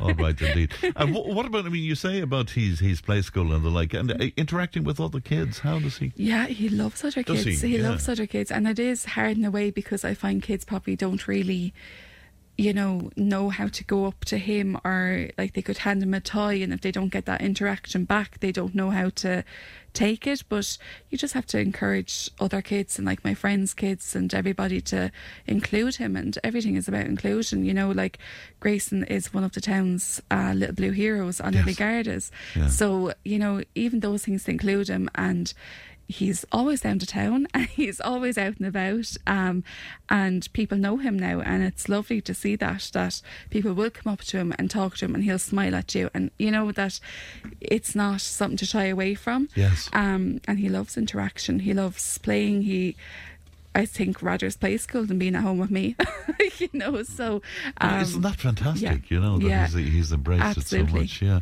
um, Richie, you and I would have spoken about this many times, but this is a great example of somebody who becomes a carer overnight. you know? Absolutely, because just in the presentation yesterday, I was just making that point that any of us can become a carer Yeah. tomorrow morning. Absolutely. Somebody could be in a car accident, the next thing you're the carer. Yeah. And it is kind of frightening. And I, I was saying to Rachel coming over here this morning that often people ring me and they're actually shocked at how little services are actually available. There- there- There's kind of a misconception that there is great services. Now, and in fairness, in Rachel's case, you know, she has got, you know, good Yes, support from yeah. the HSE, you know, because his condition is so profound. But I suppose the biggest challenges are for the carers that are in that middle, maybe on the autistic spectrum, Mm. or that can be one, you know, and I'm thinking of the, the Darmodys that we're all very involved with at the moment, Cara Darmody and that and her young brothers. You know, you're on waiting lists for years. And that can't be right. Mm. Yeah. And that's what I suppose we, even with the award, it is a lovely part of the job, you know, uh, given the Care of the Year Yeah. award out. But it does create that awareness in general society that there's a lot out there to be fixed. Still, you know, you've got the means test. The, and the lack, I think it's the lack of services in particular. Children are literally going through the whole of primary school, ending up in mm. secondary school before the services finally kick Yes, in, yeah. especially in speech and language. And that's not right, you know. So I suppose that's the job of, we'll say, family carers Ireland, Yeah. to keep that message out there, you know, to our politicians and to the government. And, you know, in fairness to you, Fran, and Tip FM, you've highlighted it every opportunity. Mm. But budgets come and go, in my opinion anyway, Yeah. and very little changes. I mean, you know, and I'd say to carers that might be listening this morning to make contact with our organisation because even Rachel now has been a member of Family Carers Ireland for a long time. Even that little membership card gets you into mm-hmm. Fota Island, maybe Yeah. the cinema. They're only small little things really, but at the same time it makes you feel that society is interested. So, Yeah. you know, I'd say to carers this morning that mightn't be involved in any organisation, Mm. make contact with us through the websites or the centre here in, in the Place for You building in Clonmel. But it's important to think that you're you're not alone. Mm. And I know Rachel herself does a lot of advocacy. You know, she has her own. She might tell you in a minute about the platform that you've created with with carers kind of Yes. coming together Yeah. Yeah. and trading. Tell, tell me a bit about that. What, what have you done there? Um, so just mainly Instagram and Facebook and mothers who say have left hospital and don't know what to do, don't know what they're entitled to, um, don't know how to get certain supplies, especially unique things like for a tracheostomy. Um, and you know, who do I go to for this? Who do I go to for that? Yes. And it's just and you help them through your experience, yes, is that it? Yeah. and you know, it takes nothing out of my day. Um, Yeah. But even just reading what they wrote about me when, you know, these other mothers nominated me, and that it sticks with them, and it's, Yes. it it, it but but I guess you had to learn yourself Yeah, about all of this. Absolutely, and I don't know why, but there I didn't go. I didn't really have anybody to ask those questions to, Yes. and it's only even in the past two years the community and you know advocating for this has really gone above and beyond. That Hmm. some mothers leaving the hospital would ask me, "How do you organise his supplies? How do you do this?" And I'm sending them videos of Grayson's room and where I put this, where I put that, and Right, so it's a practical help Yeah, for, for, you know, for people. Can I ask you, before Grayson was born, did, did you have any knowledge of this? Absolutely not. None. No, Yeah. no, absolutely not. Um, so you're in at the deep end. yeah, really. absolutely, absolutely. Like I bought my cot and bought the bottles and sterilizers and thought away I go. You know, so um, shock to the system. Yeah, Absolutely, absolutely. what does it mean to you to be um, acknowledged as a carer and a Tipperary Carer of the Year? How does that does that mean anything to you? Yes, it's amazing to get that acknowledgement. You know, um, I think us ourselves and the people around us, we're all just so used to doing it Mm. that it just feels like you're being a parent. You're Yes. that's your job. You get up in the morning, you do X, Y, Z, you go to appointments, that's it. But to really step back and think, God, this is a lot, you Mm. know, and it's a lot of traveling. It's a lot of, um, like we bring Grace into private therapies. It's a lot of money that Yes. we're spending ourselves, you know, and to just kind of get that acknowledgement of, Yeah, You it's know, terrific it- and so well is. deserved as well. We're, we're hearing about huge cost of living jump, you know, particularly Mm. with energy and one thing and another. And you have a lot of exes on top of that anyway. Yes. Is it is it tough? it is tough and it's definitely gotten tougher. Um, you know, it's we're so thankful for the public health nurse and for certain people who do help Mm. get us supplies and get us things, but we do notice there's a massive difference between community OT and physio and speech and language compared to going privately for Grayson. So we do go privately for that reason. Right. We kind of we do both, but we have to put in the money to go privately to get but, more but out there's of it. very different. Yeah. Two, there's two tiers Yeah. there. Is that, Yeah, is that what you're saying to me? Yeah, uh, that, that's important to point out, isn't it? That I mean, the cost of living is difficult for everybody, Richie. But if you're a carer on a, a small sum of money, yes. Absolutely. I mean, the heating costs are a big one. And you know, certainly say people that will be caring for their parents. Yes. The costs of oil and gas have gone through the roof. Yeah. And even with the government, you know, the monies that are coming out there in November, the Mm. 500, you get 500 euros, I think, if you're on the carers allowance. But by and large, if you're on 224 a week, Mm. I mean, the costs are so high now Yeah. that we felt that they didn't really give enough recognition to that in the budget. Yes. Just, you see, lots of lip service can be paid Yeah. all the time, but and when the annual money comes out in the summer, it kind of sounds, oh, you're getting two thousand Mm. euros, but the two thousand euros, especially this year, would be gone with one Very fill of the oil easily. Yes. Yeah. And, uh, I might, I might read one quote that um, uh, one of the nominee. I don't want to embarrass um, Rachel here this morning, now, but one of the, you know, she she had several nominations, but one of them is just a short few lines. Rachel is an incredible mammy. She entered motherhood in the hardest of times when the world was struggling with COVID, one hurdle after another. She has shown nothing but resilience and compassion to being a full time carer to her little boy Grayson. She is a mammy like no other, And you can see this through her little boy's smile with all the care and love she gives. He adores her. Rachel should be the network family care of the year, and I think we can agree with that. And uh, that's for that's for sure. Are you are you embarrassed about all No. of that? I'll take it. Rachel, we wish you well, and we wish Grayson the very, very best as well. And thank you Thank so you. much for coming Thank into us so today, much. Richie. Thanks very much. Thanks, and congratulations to Rachel and her family. Uh, news is on the way. Tip today with Fran Curry. With Slattery's Garage, Puckane. You can't beat experience. With over 50 years maintaining Peugeot cars and vans, we like to call ourselves the experts. Call Slattery's Garage for a free vehicle health check today. 067 24111 or slatterysgarage.ie. If something Tip today with Fran Curry. With Slattery's Garage, Puckane. Your Peugeot car or van might benefit from a free software upgrade. For more information and to find out if this applies to your vehicle, call the lads in Slattery's Garage, Puckane, on 067 24111 or slatterysgarage.ie. Thanks, Paul. Welcome back to Tip Today, 1800 938 007. All right, it is time to do this. Tip FM's Match 3 game Tip FM's Match 3 game. with Stakelum's Home and Hardware and Expert Electrical at Racecourse Road, Thurles. Stakelums.ie. Um, we're going to the phone line and to Sheila O'D. Sheila, good morning to you. Good morning, Sam. How are you today, Sheila? Good, thanks. Are you feeling lucky today? Uh, not really, no. no I, have a couple of, I have a couple of cues, but Well, w- w- we'll see what happens, and we, we wish you the very best. You know the story well, I'm sure, at this point, which is that if you uh, if you manage to come up with a number that's already gone, we give you another choice. If that's already gone, we have to say goodbye. Is that okay with you, Sheila? fine, yes. All right. Okay. So let's go then. A number between one and ninety. Um, number 13. Number 13. Let's uh, open that box. And number 13 is a DeLonghi pumped coffee machine. It's valued at just under 150 euro. What about another number for me? Um, 33. Let's go with 33 and we'll see what happens where that is concerned. Oh, you're doing well. 33 is also a DeLonghi pumped coffee machine. So uh, good stuff and well done to you. Your third choice? Number 4.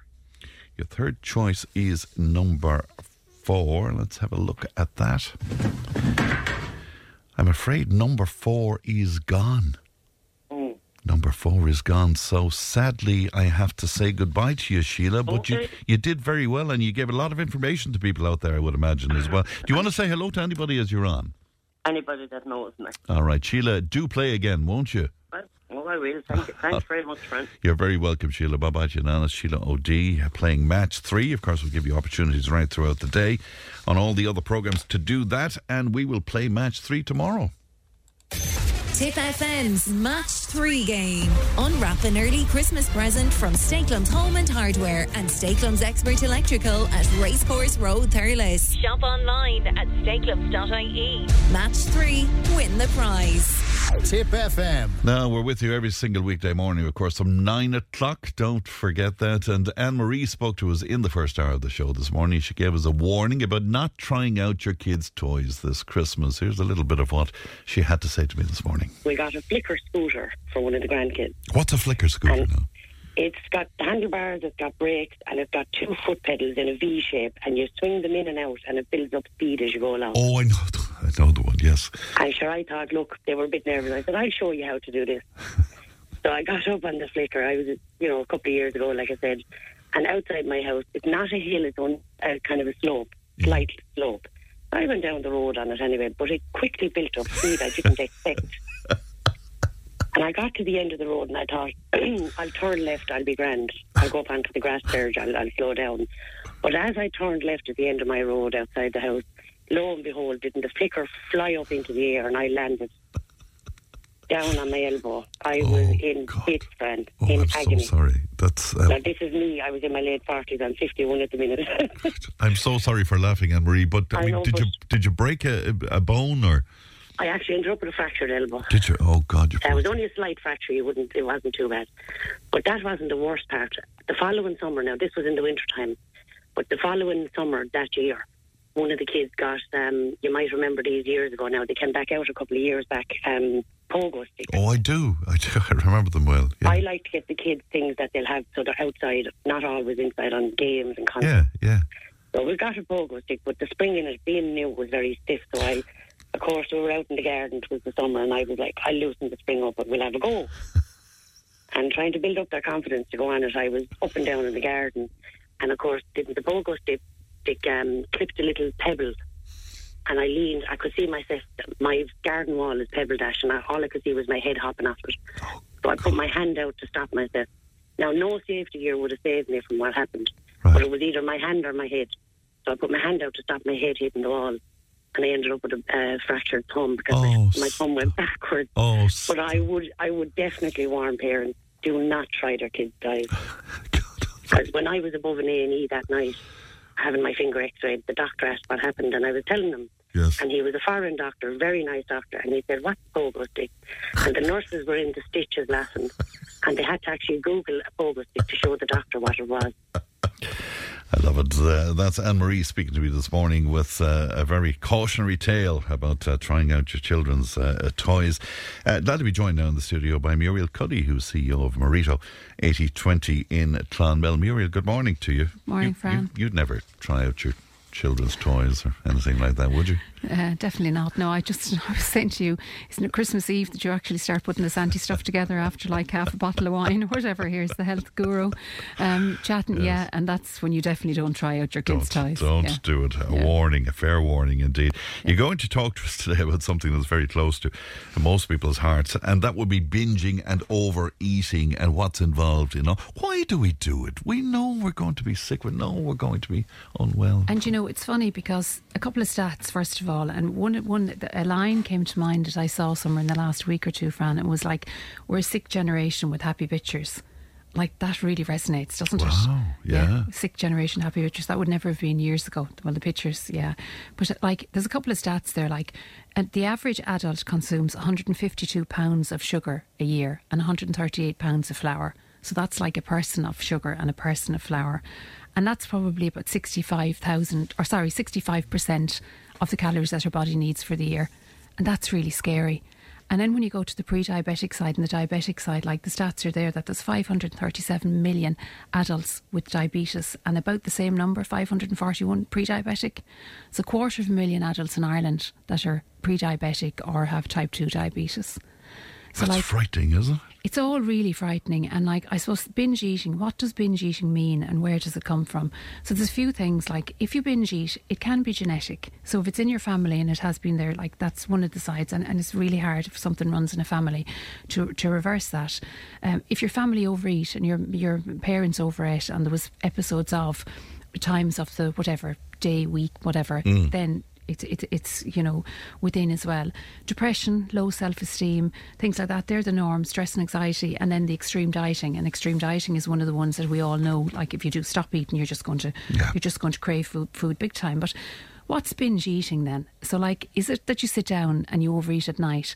And when, when I say what binge eating is, and just listen to these, it's nearly every single person, to be honest with you. So it's like eating in a discrete amount of time a large amount of food. So that's maybe within two hours that Mm. you eat like the, the, the, the double the amount of what a normal person would eat. What, what's a normal person, I suppose? A sense of a lack of control over eating. Okay, um, eating too much uh, more rapidly than normal, so you eat faster than normal. Eating until you're uncomfortably full. Eating large amounts of food when you're not physically hungry. Eating alone because of embarrassment over how much you're actually eating or what you're eating, and feeling disgusted with oneself, depressed or very guilty afterwards. Like, would it- they not tick boxes for like most people? I'm sure they would, A lot yeah. of the time, you Yeah. know. And this is we're coming into the winter time, and in the last whatever two weeks, again in clinic, I've seen so many different people in relation to like not able to get this right. So we're not able to get the food side of things right, and how we eat, and when we eat, and that you know. And if I said to you, Fran, sit down and overeat good food, Mm. so like brown bread and eggs and all the bits, you wouldn't be able to do it Yeah, it's the junk. it's it? it's it's the junk, you know, and it's I suppose it's um, your insulin level, insulin levels, and insulin resistance that comes from overeating and obesity, right? And what is it like? Because I'm talking to people about this all the time. Like, Mhm. so what's pushing us And, you know, what's making us unwell as well. So what's pushing us to overeat and what's making us unwell? So insulin resistance, and if your insulin levels rise, and that's your blood su- blood sugars. So, Mm. so you know we're hearing a lot about that lately. That causes so many illnesses, as in like heart disease and cancers. Thirteen different types of cancers. Uh, diabetes, dementia, muscle loss, um, hormonal imbalances, all the different things that I'm treating every day Yes. can be fueled from behind the scenes with an imbalance um, in your blood sugars. So, just I suppose a little education. So, what insulin resistance? So, the pancreas pumps out more insulin to get blood sugar into the cells. What does the pancreas do? The pancreas makes um, from the, your, there's enzymes. Okay, so it breaks down your sugars, fats, and starches. Mm. Okay, so when you put sugar into your system, the pancreas pumps out insulin to get the blood sugar into your cells. Okay, over time the cells stop responding to that insulin, and they become insulin resistant if that makes sense, right? But the pancreas stays making insulin. It stays making more and more insulin to try and make the cells respond. And eventually the pancreas can't keep up and your blood sugar levels stay rising. Okay? So the more your blood sugar levels rise, you lose the satiety effect. So you lose the effect of feeling full. You lose the effect of feeling that your hunger is gone and it makes you overeat. So when you start overeating and the vicious cycle starts, overeat, gain weight, become more insulin resistant, secrete more secrete more insulin, overeat again, more weight. So that's the cycle, if that makes sense to you. And the result is what? Type 2 diabetes? It's type 2 diabetes or any of the other illnesses that I've said, like as in the heart disease and the cancers and all the different dementia, everything. Like it's, our body is like a machine. Mm. And if the machine isn't working right, sugar is flooding through it all the time and it's just, it's corroding, it's eroding, it's just breaking everything down. And it's, it's, it's depleting things then, like say, we talked a lot about gut and microbiome and all the different bits and mm. pieces. Like so, we need things like dopamine and we need like feel good hormones and that. And the more sugar and the more we kill the microbiome, the more we kill the bacteria and that, we're losing things then like the dopamine and the feel good hormones, and we're mm. increasing hormones like cortisol, which is the stress hormone, and a stress hormone makes us overeat as well. So like binge eating doesn't come from just nowhere.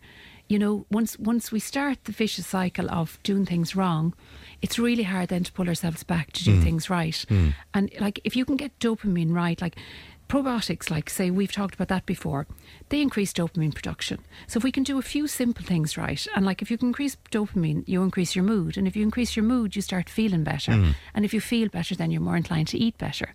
So it's trying to get the picture or get the balance right, Fran, if that makes sense to you. To It does indeed make sense, and of course, I mean, you alluded to it there. It's it's they're colder mornings now. It's colder weather. It's winter time, and of course, a lot of us, uh, myself included, we we look to food for comfort in these times, and uh, there's a danger to that, I suppose. You see, there is, but if you can get the habits right, so um, education support are two of the biggest things, and I suppose that's what I'm doing every single day when I sit down and I'm chatting to people or whatever. Yes. Every single person that comes in, I say to them, we're not a doctor's surgery, so you come in, you get the education side, and hopefully within two or three sessions you're gone, that you can actually help somebody change their habits and do the support, right? But like I said to you a minute ago, if we can do things like that, we can include good food, right, uh, instead of the bad food, Mm. and decide, right, leave the sugar and what can I eat instead? So, what's what for dopamine? Like, would you think in your head? Have you any idea what foods increase dopamine in your body? Well, you see, I would associate it with something like chocolate. Yeah. You well, know? dark chocolate is fine. Yeah. Dark chocolate is fine. Yeah, yeah. Did you say yuck? yes, I did. Sorry, did that come out? Um, no, I mean I can suffer a square of it here and there. I'm telling Fran to dark chocolate, guys, for God knows how long now. But um, this is one of the ones, actually, people will smile at this. So, peanuts actually increase dopamine. Seeds and nuts in, in, in themselves increase dopamine. Mhm. Soya products are really good. We always you always hear me talking about turmeric. That's really good. But watermelon, things like that are all really good. And almonds, apples, avocados, bananas, um, beetroot, chocolate and dark chocolate both. So Mm. it doesn't have to be dark chocolate. So and coffee, they all increase dopamine, and they all you know on the probiotic side they all help. Um, Right. the gut, you know, but the gut microbiome and all that kind of thing. So Mm. you're looking at me, Fran, like, No, I'm just. Uh, I'm probably looking for good news from you all the time. You say, but but and can you get used to that kind of thing? I mean, well, you see, um, a cycle of binge eating. If somebody does it once in a wonder, we're all going to do it like over Christmas. yes. Um, and I don't, I never mind. Like people would say to me, "Oh my God, Muriel, um, if they're coming in to get weighed or whatever, you know, to go on the body analyzer and that, and we're doing the hydration levels and everything, they'll say to me, I was out all weekend, or I went drinking on Saturday night, I was eating all day yesterday. This is going to be a disaster." You know, Mm. that's absolutely fine, and we all do that. So you go out for the meals and you eat all around you, and the three courses, and you open the top button and or the Mm. whatever button and all, and you do it Christmas time. The secret to being able to control it is you get back on track straight away. Right. So even if you have a week's holidays, by the Monday, you've got to be able to switch it. That you say to yourself, right, it's all gone. You will be starving that day, so you will be very hungry that Mm. Monday. But it does work. The other thing that really works is intermittent fasting, and there's a thing called dopamine fasting. So have you ever heard of dopamine fasting, Mm. No, Fran? I haven't, So no. dopamine fasting is like a tolerance break. That's what they call it, right? So tolerance break is literally from everything, as in try and take a break from stress. So how do you do that? Mm-hmm. So you turn off your phone, uh, you try and get to bed on time, and bring a book to bed with you and things like that. But it's also from the food side of things. Okay, so if you can fast, that you can actually take a 16-hour break, that your body has a break from everything, Mm. even at different times. That's called a dopamine fast. Right. Because when you actually eat again, or when you even pick your phone up again, you get the dopamine hit from getting it back because you've you've you've put it to one side for a little while, Yeah. and that works. And you know me, I love intermittent fasting. I think it Mm. really works so well. So if you were to eat on a Sunday and you did the binge on the Sunday or whatever it is, there's nothing wrong with actually skipping breakfast on Monday morning. It's not a given that we have to and does have the body not go into some sort of shock about not being fed? Well, for any of us, I think we all have enough on us. But we're going to survive for whatever, you know. Yes. Like if we were actually put out in the desert for a couple of weeks, we'd all be fine. Yeah. You know, once we'd have enough to drink. So, no, I don't, that doesn't. Unless you have underlying health issues Okay. that you need to keep your blood sugar stable, or there's you're taking medication, or you're doing something like that. The most most of us that are normal, Fran, we would survive for the week. Like Mm. we might fall asleep you know, in the evening of the day one. By day two, we'll have headaches. By Mm. day three, you know, maybe even nauseousness. By day four, you'll start getting the Mm. euphoric feeling. Dopamine will hit you. By day five or six, you won't even want food, Mm. and you'll be, you know, able to drink your water and stuff. So for me, that dopamine fasting that actually works. So a day, even a full day, twenty-four hour fast, and even the psychologists that work with us behind the scenes, they do it all the time. They might do Go a full one day of twenty-four hours, and their health markers are perfect. So it brings down the blood sugars. It's very it helps stabilise yeah. the insulin levels. Yeah. Liam was on and he said he was advised uh, two days ago that eggs are not good for cholesterol. And he's wondering, would I ask Muriel about this? I eat an egg a day and I'm in good health, thank God, says Liam. What about We the all advice has changed on that over the years? eggs for years, yeah, they always said there was cholesterol in eggs, Yeah. but they didn't realise, I suppose, for a long time, the difference between good and bad cholesterol. It's one of the things, again, when people come to get their bloods done. So if anybody's booking in and coming into the clinic to us, if they have bloods done already, bring them with you. Get them from your GP. Always ask for your bloods. Get your bloods. Educate yourself on where your health markers are at because if you don't know yourself, it's really hard then to make yourself better. But uh, yeah, so the cholesterol. So we've got an LDL, a HDL, and triglycerides, right? The cholesterol, the HDL is good cholesterol, LDL is bad cholesterol, and then your triglycerides are more like your your, your processed or whatever. But the um, HDL is the good cholesterol that's in eggs. Mm. So there's no worries at all about it. Okay, we Yeah, used so to think one egg a day that Liam is ha- having, you wouldn't have any um, issues. I wouldn't do the same thing every day. And I think when we hit a certain age, intolerances come from repeating the same food Ah, right, choices okay. all the time. Our body just says, I've enough of this. Uh, you know, give me a break, Right, give me so something else. variety. Variety's massive, yeah. So I'd Ah. say maybe three or four times a week. Somebody says to us, I had my first consultation with Muriel yesterday. Absolutely amazing, fabulous work setting. I'm so excited about improving my health and lifestyle. I wouldn't have known about her other than listening to the thoughts on Tip FM. So thank you to, to Tip FM. It says, Isn't it great that somebody comes in like that and you, you give them the kind of, I suppose, hope, I suppose, that they can turn things around? Everybody that comes in, uh, if I think I can't work with somebody, Fran, if they come in and they sit down and you're chatting, if you can't do something from, if it's underlying health issues or something that you just can't change, we're very honest and we say to them, listen, maybe we can help you on whatever, stress or something like that. But if we can't help, we, we, we'll be honest. But 95% of people, there are lifestyle changes that you can make when you sit, sit and chat to somebody. And you know, for some people, it's just a listening ear. Mhm. We actually had a girl in a couple of weeks ago. She was going to a really bad place in her, in her world. She wasn't overweight. There weren't a lot of issues. She came in because she felt if she lost a little bit of weight, she might feel a bit better. She actually went to the aesthetic side and had a half a facelift. And came out feeling brilliant afterwards. Hmm. But Mm. you know, it's it's it's just the little things. If you can change somebody's world, yeah. But most people go out feeling better, and yeah, we. It's we- interesting. yeah. There was a huge reaction to the poo.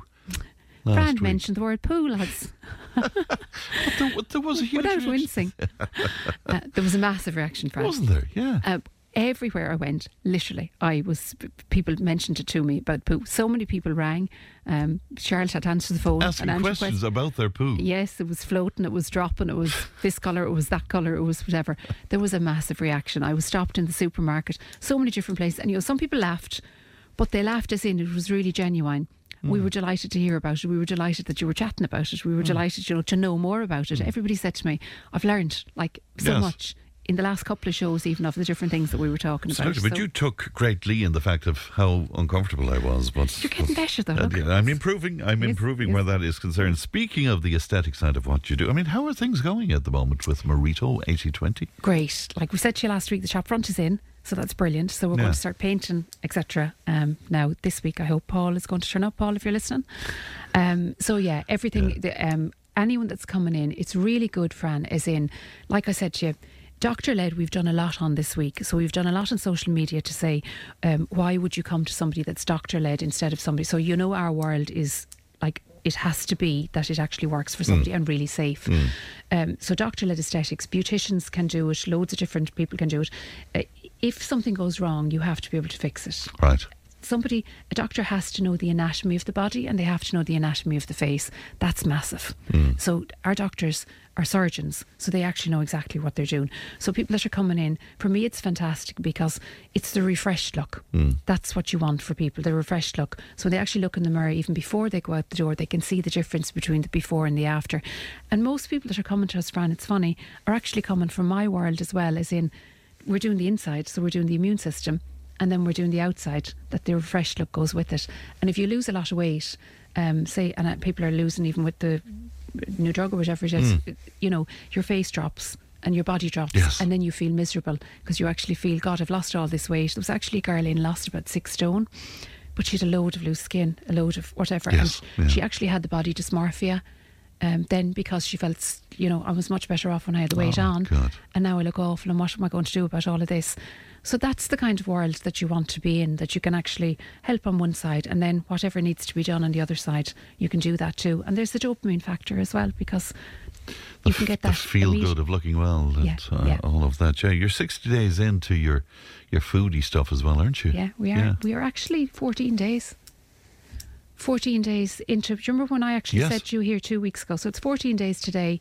There's a huge number of people actually um, doing the 14 or the, the whatever. Yeah. How many days did we say? 42 day challenge or whatever.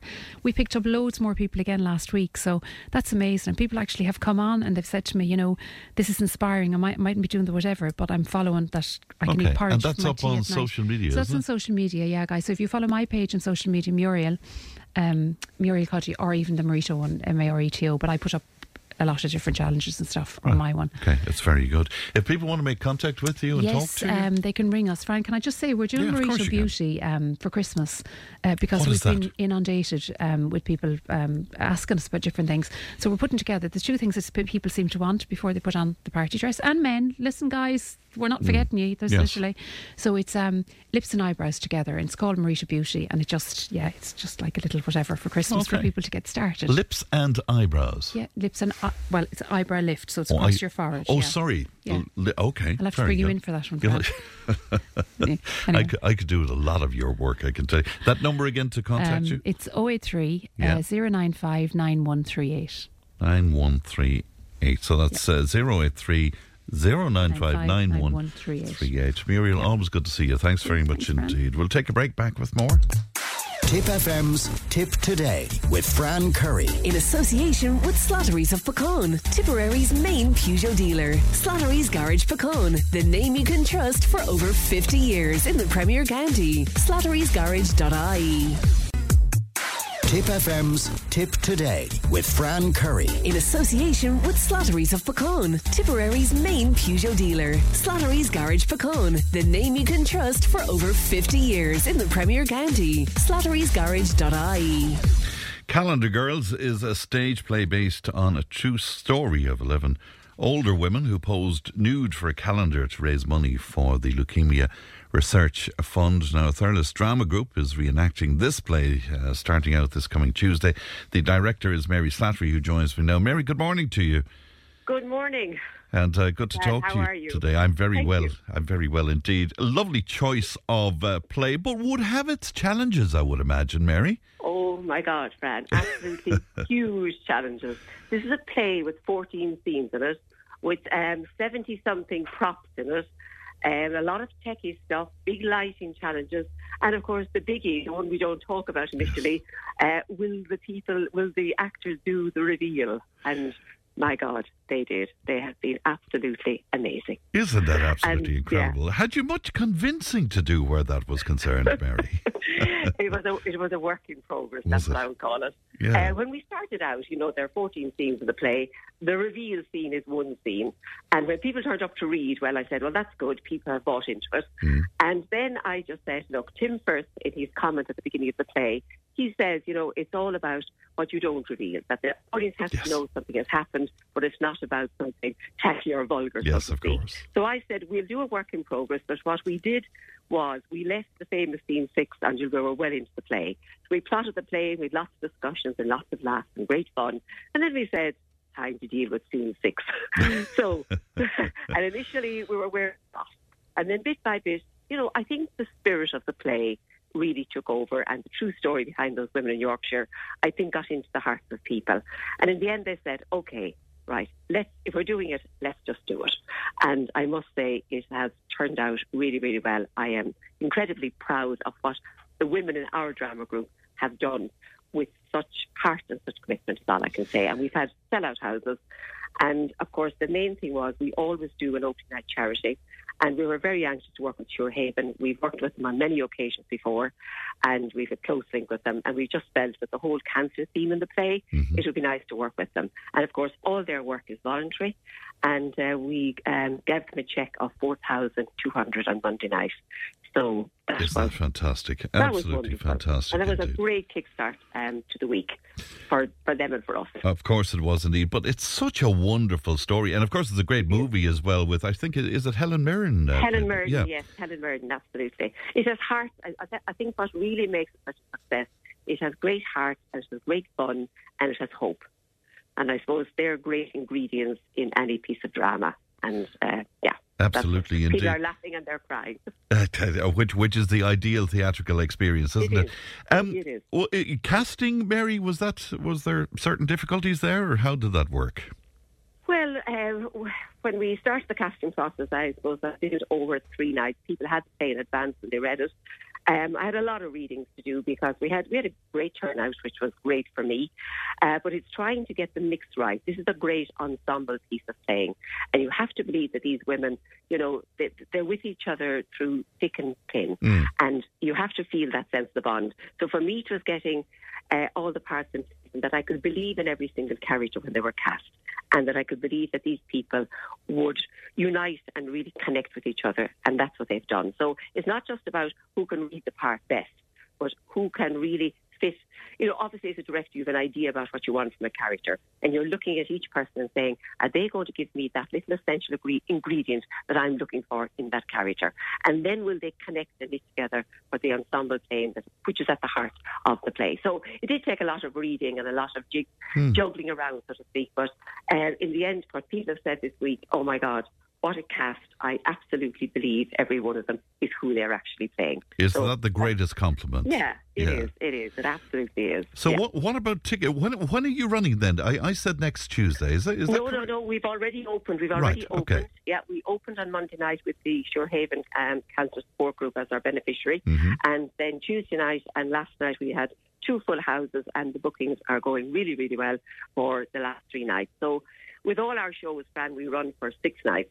Very and good. so we're finishing on Saturday. So I'm sure there's still a few seats left, though. So right? And how how can we pick them up, Mary? Literally, uh, if you ring the Source box office, they will do the booking. You can do it online or you can call the Source, and um, yeah, they will sort you out. They're amazing to work with. I'd really like to say thank you to the Source this morning because you know we have a long association with them since 2006 when the theatre opened, and they have just been incredibly supportive all the time. Brendan and his staff, absolutely super in there. Well, it's so a, a to have them in beautiful, town, you know, I intimate space as well. Oh, Mar- fabulous. Mary, man, many congratulations to everybody involved, and I hope the rest of the run uh, goes extremely well for you. I'm sure you'll have packed Thank you, houses. Thank you, Mary. Thank you. Thank you, Fran. Bye bye to you now. Bye bye. Uh, staying with. Uh, uh, plays uh, The Lonesome West, uh, played by Martin McDonagh, who's very much in the news now. Uh, recent uh, hit, of course, of The Banshee of Inisherin.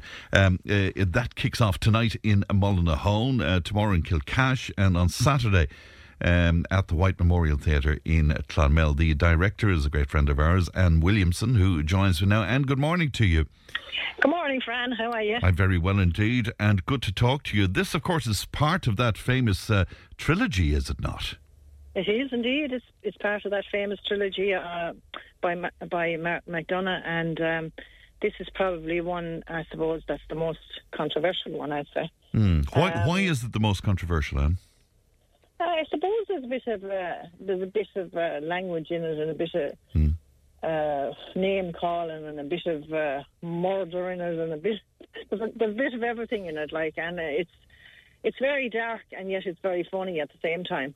Yeah. Um, so Ma- McDonagh manages to do that so well, doesn't he? The darkest of topics, and still there's that sort of innate humour Yeah. in there. Yeah. He does, yeah. It's very, very dark, and you're there, and you're you're feeling really, really sad, and in a split second, you're laughing. Like you know, it's it's just, and I think it's kind of typical of of the Irish people themselves because in the dark, the times we had to laugh at ourselves. You know. Yeah, for Uh, sure. You see funerals, and and and you know somebody will say something funny that that some fella done, and the whole place is laughing, like you know, and know, and that's what this is like, you know, sim- similar. It's a small cast, Anne, isn't it? There's only four in it. There's Yeah. three men and one young girl in it, and uh, a lot of lines for for four people. An awful lot of lines, and um, they're doing amazing, I must say. So Wi- Without a spoiler, could you give us a sort of a general synopsis of, of it, Anne? I can, yeah. It's it, there's two uh, bachelor um, brothers that live in Leenane, and they're in their thirties, and they're kind of set in their ways and childlike, I suppose, if you like to call them that. They fight over the most stupid things, like you know, they just. It's like you think they hate each other, but if somebody says something between them, you know, yes, they're on that person's case straight away. You know, Blood is It's thicker like- than water and all of that. yeah, I mean, they- they're killing each other one minute, and, and the next minute, you know, they're Mm. backing each other up. So it's it's a very strange one, really. Not really, though. I suppose there's an awful lot of people like that, For sure, yeah. families like that. And uh, yeah, we open tonight in Mullinahone, uh, tomorrow night in Kilcash, and Saturday the 26th we're in um, in the White Memorial Theatre because. Um, I must say this as well. Saturday the 26th, the tickets, some people bought tickets and the 27th were on them, so I must apologise for that. That's my fault, totally. No problem I just at never all. looked at them. Never right, so looked at them. so it is Saturday the It twenty is sixth. Yeah, Definitely Saturday the 26th. So if you have a ticket, uh, just come along anyway on the 26th or just change the date on it or go back to the to the book market Right, there so- and they'll give you a different ticket. So just Um, to to know. avoid confusion, it's tonight Mullinahone, tomorrow night Kilcash, and then a Saturday week in the White Memorial. Saturday the 26th, we're in the White Memorial, Right, yeah. And we're in Thomastown as well on the 27th, Thomastown, County Kilkenny on the 27th. Very good indeed. What about tickets, and what's the story there? Uh, you can get, you can get tickets. You can come to the door and get in. Uh, the White Memorial, we have tickets in the book market, so Hmm. you can buy the tickets in the book market. But you can also come along to the door on the night.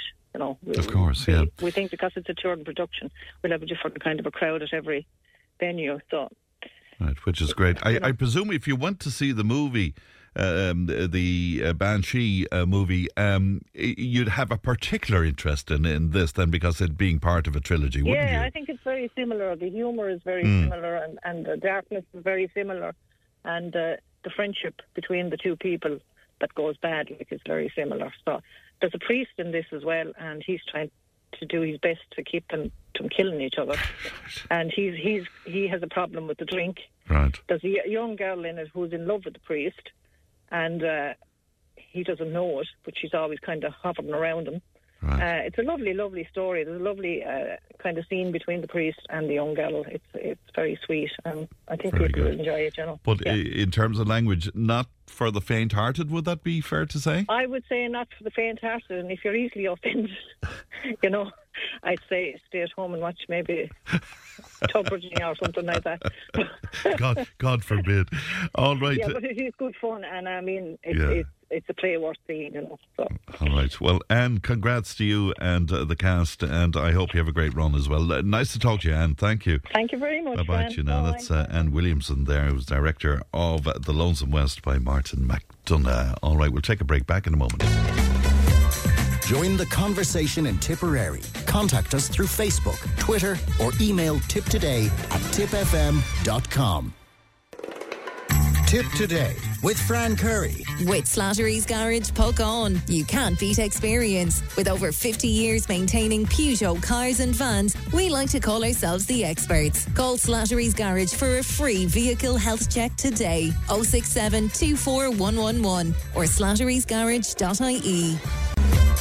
If it matters to you, it matters to us. Call Tip Today on 1 800 938 007. Well, it's very worrying to read that experts are warning that uh, Europe faces a cancer epidemic unless urgent action is taken to boost treatment and research after an estimated one, 1 million diagnoses were missed during the pandemic. Well, Dr. Mary Ryan is a frequent contributor to the show. She's an endocrinologist um, in uh, Bon Secours, Barrington's, and in Aut Even in Kilkenny as well. And she joins me now. Good morning to you, Mary. Good morning, Fran. Lovely morning. How are you doing? Um, good to talk to you, Mary. Um, this is extremely worrying, isn't it? Because, I mean, I, I'm reading as well, Mary, it may set back cancer outcomes by almost a decade because research is involved here too. Absolutely. So, unfortunately, with March 2020, the, the pandemic coming on, obviously with, with the lockdowns, people being afraid to come in, um, you know, for the first three months, in fact, there was there was a complete lockdown, so only acute people were seeing. So as a result, they're saying across Europe that there is, uh, you know, across the European citizens, that we that as doctors we saw 1.5 million less patients, and um, that as a result of all this, there's a backlog in diagnosis, and that about one in two people are going to be delayed diagnosis as well as delayed in their treatment, and that 40% of them um, are going to have a, de- a definite delay. Uh, so with regard to diagno- diagnosis and uh, treatment, so it's um, yeah, it, it is worrying. And of course, all the screening, one million screenings were delayed as a result of the cervical, breast, colon. So all of that is going to be uh, another factor. And then on top of that, we were already behind, and you know, with with um, coming in now to a Christmas period uh, with with bed situations. So you have that amalgamated on top of it. But it is worrying. But I suppose the good thing is that you know awareness is everything, and we, by by being aware that we can hopefully put more investment into the screening, which is so so important, and into the diagnostics. And we do need to create more space. And uh, at least with these audits coming forward, we're able to, you know, see that that at least we know what we're dealing with. We're nowhere behind by, by a good forty percent, and therefore we've got to make up that difference because, uh, you know, a delayed diagnosis of cancer, as we all know, you're in the back foot, and that's not the way we need to have it. And particularly when we've such good treatments, we know that early detection is critical. So good treatments with breast cancer, with colon cancer, catching them early before they have spread to the, the lymph nodes, that's the key. And we, know that we can, you know, uh, pre- pre- prevent metastasis and really um, create li- long life expectation. So that's what we need to do. Um, but we, ha- we have to up our numbers of um, doctors, nurses, and also create a, a better uh, bed capacity as well. And that's going to be a big uh, problem for the, the government, but they're going to have to do it. I was also interested uh, to read, Mary, that the Russian invasion of uh, Ukraine has uh, put more challenges, indeed, to cancer research in Europe because Yeah. seemingly they're two of the largest contributors to cancer research in, in, in the world, and obviously that's that's halting now. Yeah, yeah, it's it's terrible, and I suppose it's it's about reaching out now to find, and and the one the good thing about being in Europe, I suppose, is that we can, you know, with with the amount of states that are in it, we all just have to work together better, and we know that we're going to have to do that anyway, and that we'll now have to find other centres, just as we're doing the same with the energy. We're going to have to find other centres that will do it. But yeah, all, all of these problems always create a crisis. But the lovely thing is that at least when you know what's ahead of you, you can deal with it. And uh, you know, we Yes. are very lucky that we are in Europe because it's opened a whole load of doors. With with you know, Germany and France are fantastic at research, um, and and also the Swedish and the Finns. So in in we can op- we can get, get help from those doors. And unfortunately, it is with, with Ukraine and Russia. It, it is a problem. But the lovely thing is that we're no longer dependent on just one state, uh, and being part of Europe, we're, we're blessed in that regard. That that all those doors are opened as well. And, and can we catch up on the 40%, do you believe, Mary? Yeah, it's going to be it's going to be a crisis because we now have is it sixty two thousand extra people in, and, and that's going to be a push on on the medical services as it stands. Um, so it, it is going to be they're going to have to put extra resources now that they have the figures. They know we are we are behind by that much. There's no one. They know the one in two people um, are, at risk of being not diagnosed. They're going to have to give extra manpower. They're go and women power. They're going to have to give extra bed status because otherwise it, this crisis can only get worse, and we're going to be backpedaling all the time, and we don't need that. It can be done, uh, but they're going to have to come up with extra beds, uh, extra doctors, extra nurses, uh, uh, and extra capacity to be able to do this. Uh, and that's the only way it can be done because when you're running behind by by 40% and one and two people uh, run the risk of being uh, under, you know, behind in their diagnosis, it's not acceptable in today's age. And and some they, they obviously as well may have to make some choices as to like it's wonderful to be welcoming in the refugees and, and it's so important that we look after them.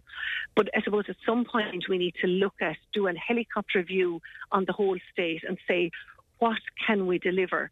Uh, you know, there's no point giving um, a, bad service to, to everyone. Yeah. You know, maybe just hold it, contain it, take nobody else in just for the moment until we see where we're at. Because we're to look after, after everyone that's here and give them a good service. And there's no point giving people a bad service and, and causing problems. And are you result. So- surprised, Mary, that, I mean, very few people are, are, are saying what you're saying? I think they're all saying it, but they're all afraid to say Yeah. it. That's the problem, and uh, that's not a democracy. A democracy is where we should all be able to say, speak honestly. We're not. We are being Irish. We we were welcomed with open arms. We are welcoming the refugees, and we've been very good to them.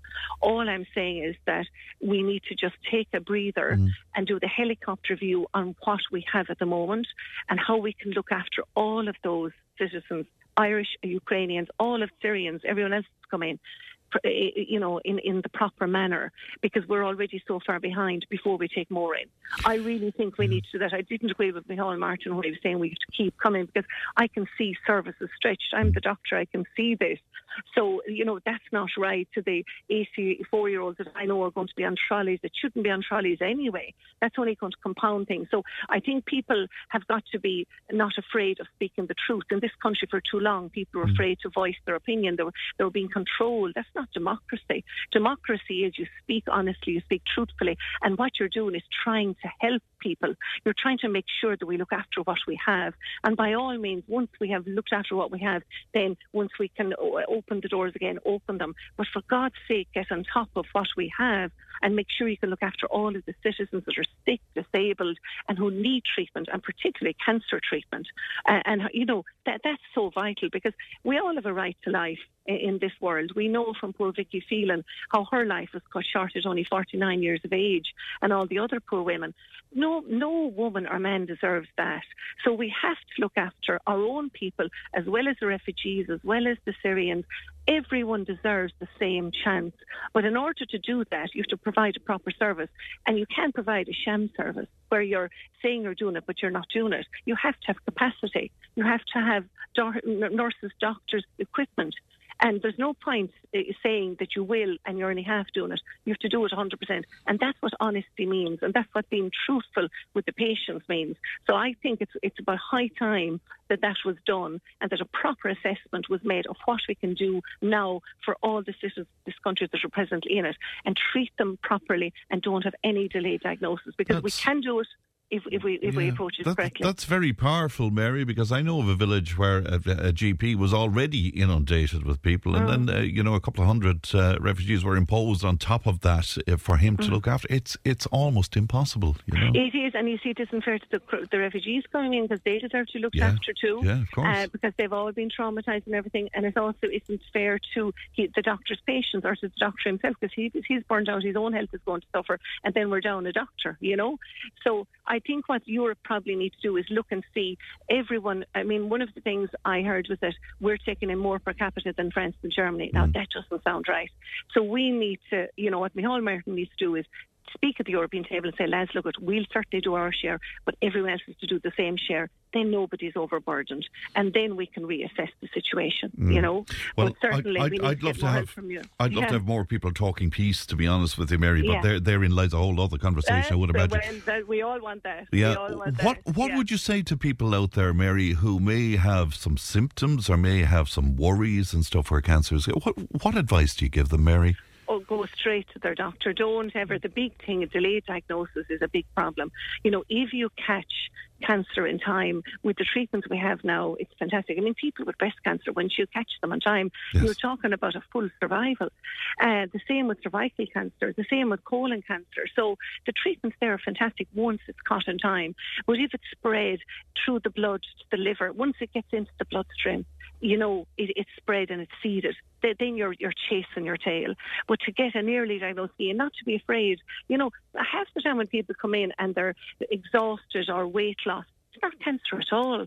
It's it's it's it's a you know it could be a viral illness Yeah, or a flu illness or hormones, thyroid, so or it could be diabetes, which are they're also treatable. So the whole thing is worrying about something is is not uh, dealing with it at all. Worrying is, is is actually just putting on things on the shelf. You're better off just to face it, and face it means going to the doctor, getting the test done, uh, getting the examination done, and then you're reassured. That's the most important thing because you've got to think of you know if it was catch in time, but the majority of cases not cancer at all and therefore you're worrying yourself needlessly. You're better off to get your answer and get your solution, and and then you and all your family around you and your friends aren't worrying as well. You know. Well, That's Mary, great, great advice uh, as always, and we appreciate your time. I know how busy you are, Mary. Thank you so much for coming on. You're on. with so me. welcome. Thank Not you. at all, friend. Thank Take you. care. Bye bye. Bye. You know, that's uh, the wonderful Dr. Mary Ryan there, endocrinologist in uh, Barrington's or Bon Secours as they are now, and uh, Aut Even in Kilkenny as well, and indeed lectures in the university too. Um, that's about it from me. Emma produced, Ali looks after content. Stephen is on the way, and I will talk to you tomorrow. You look after yourselves in the meantime, won't you? Bye bye.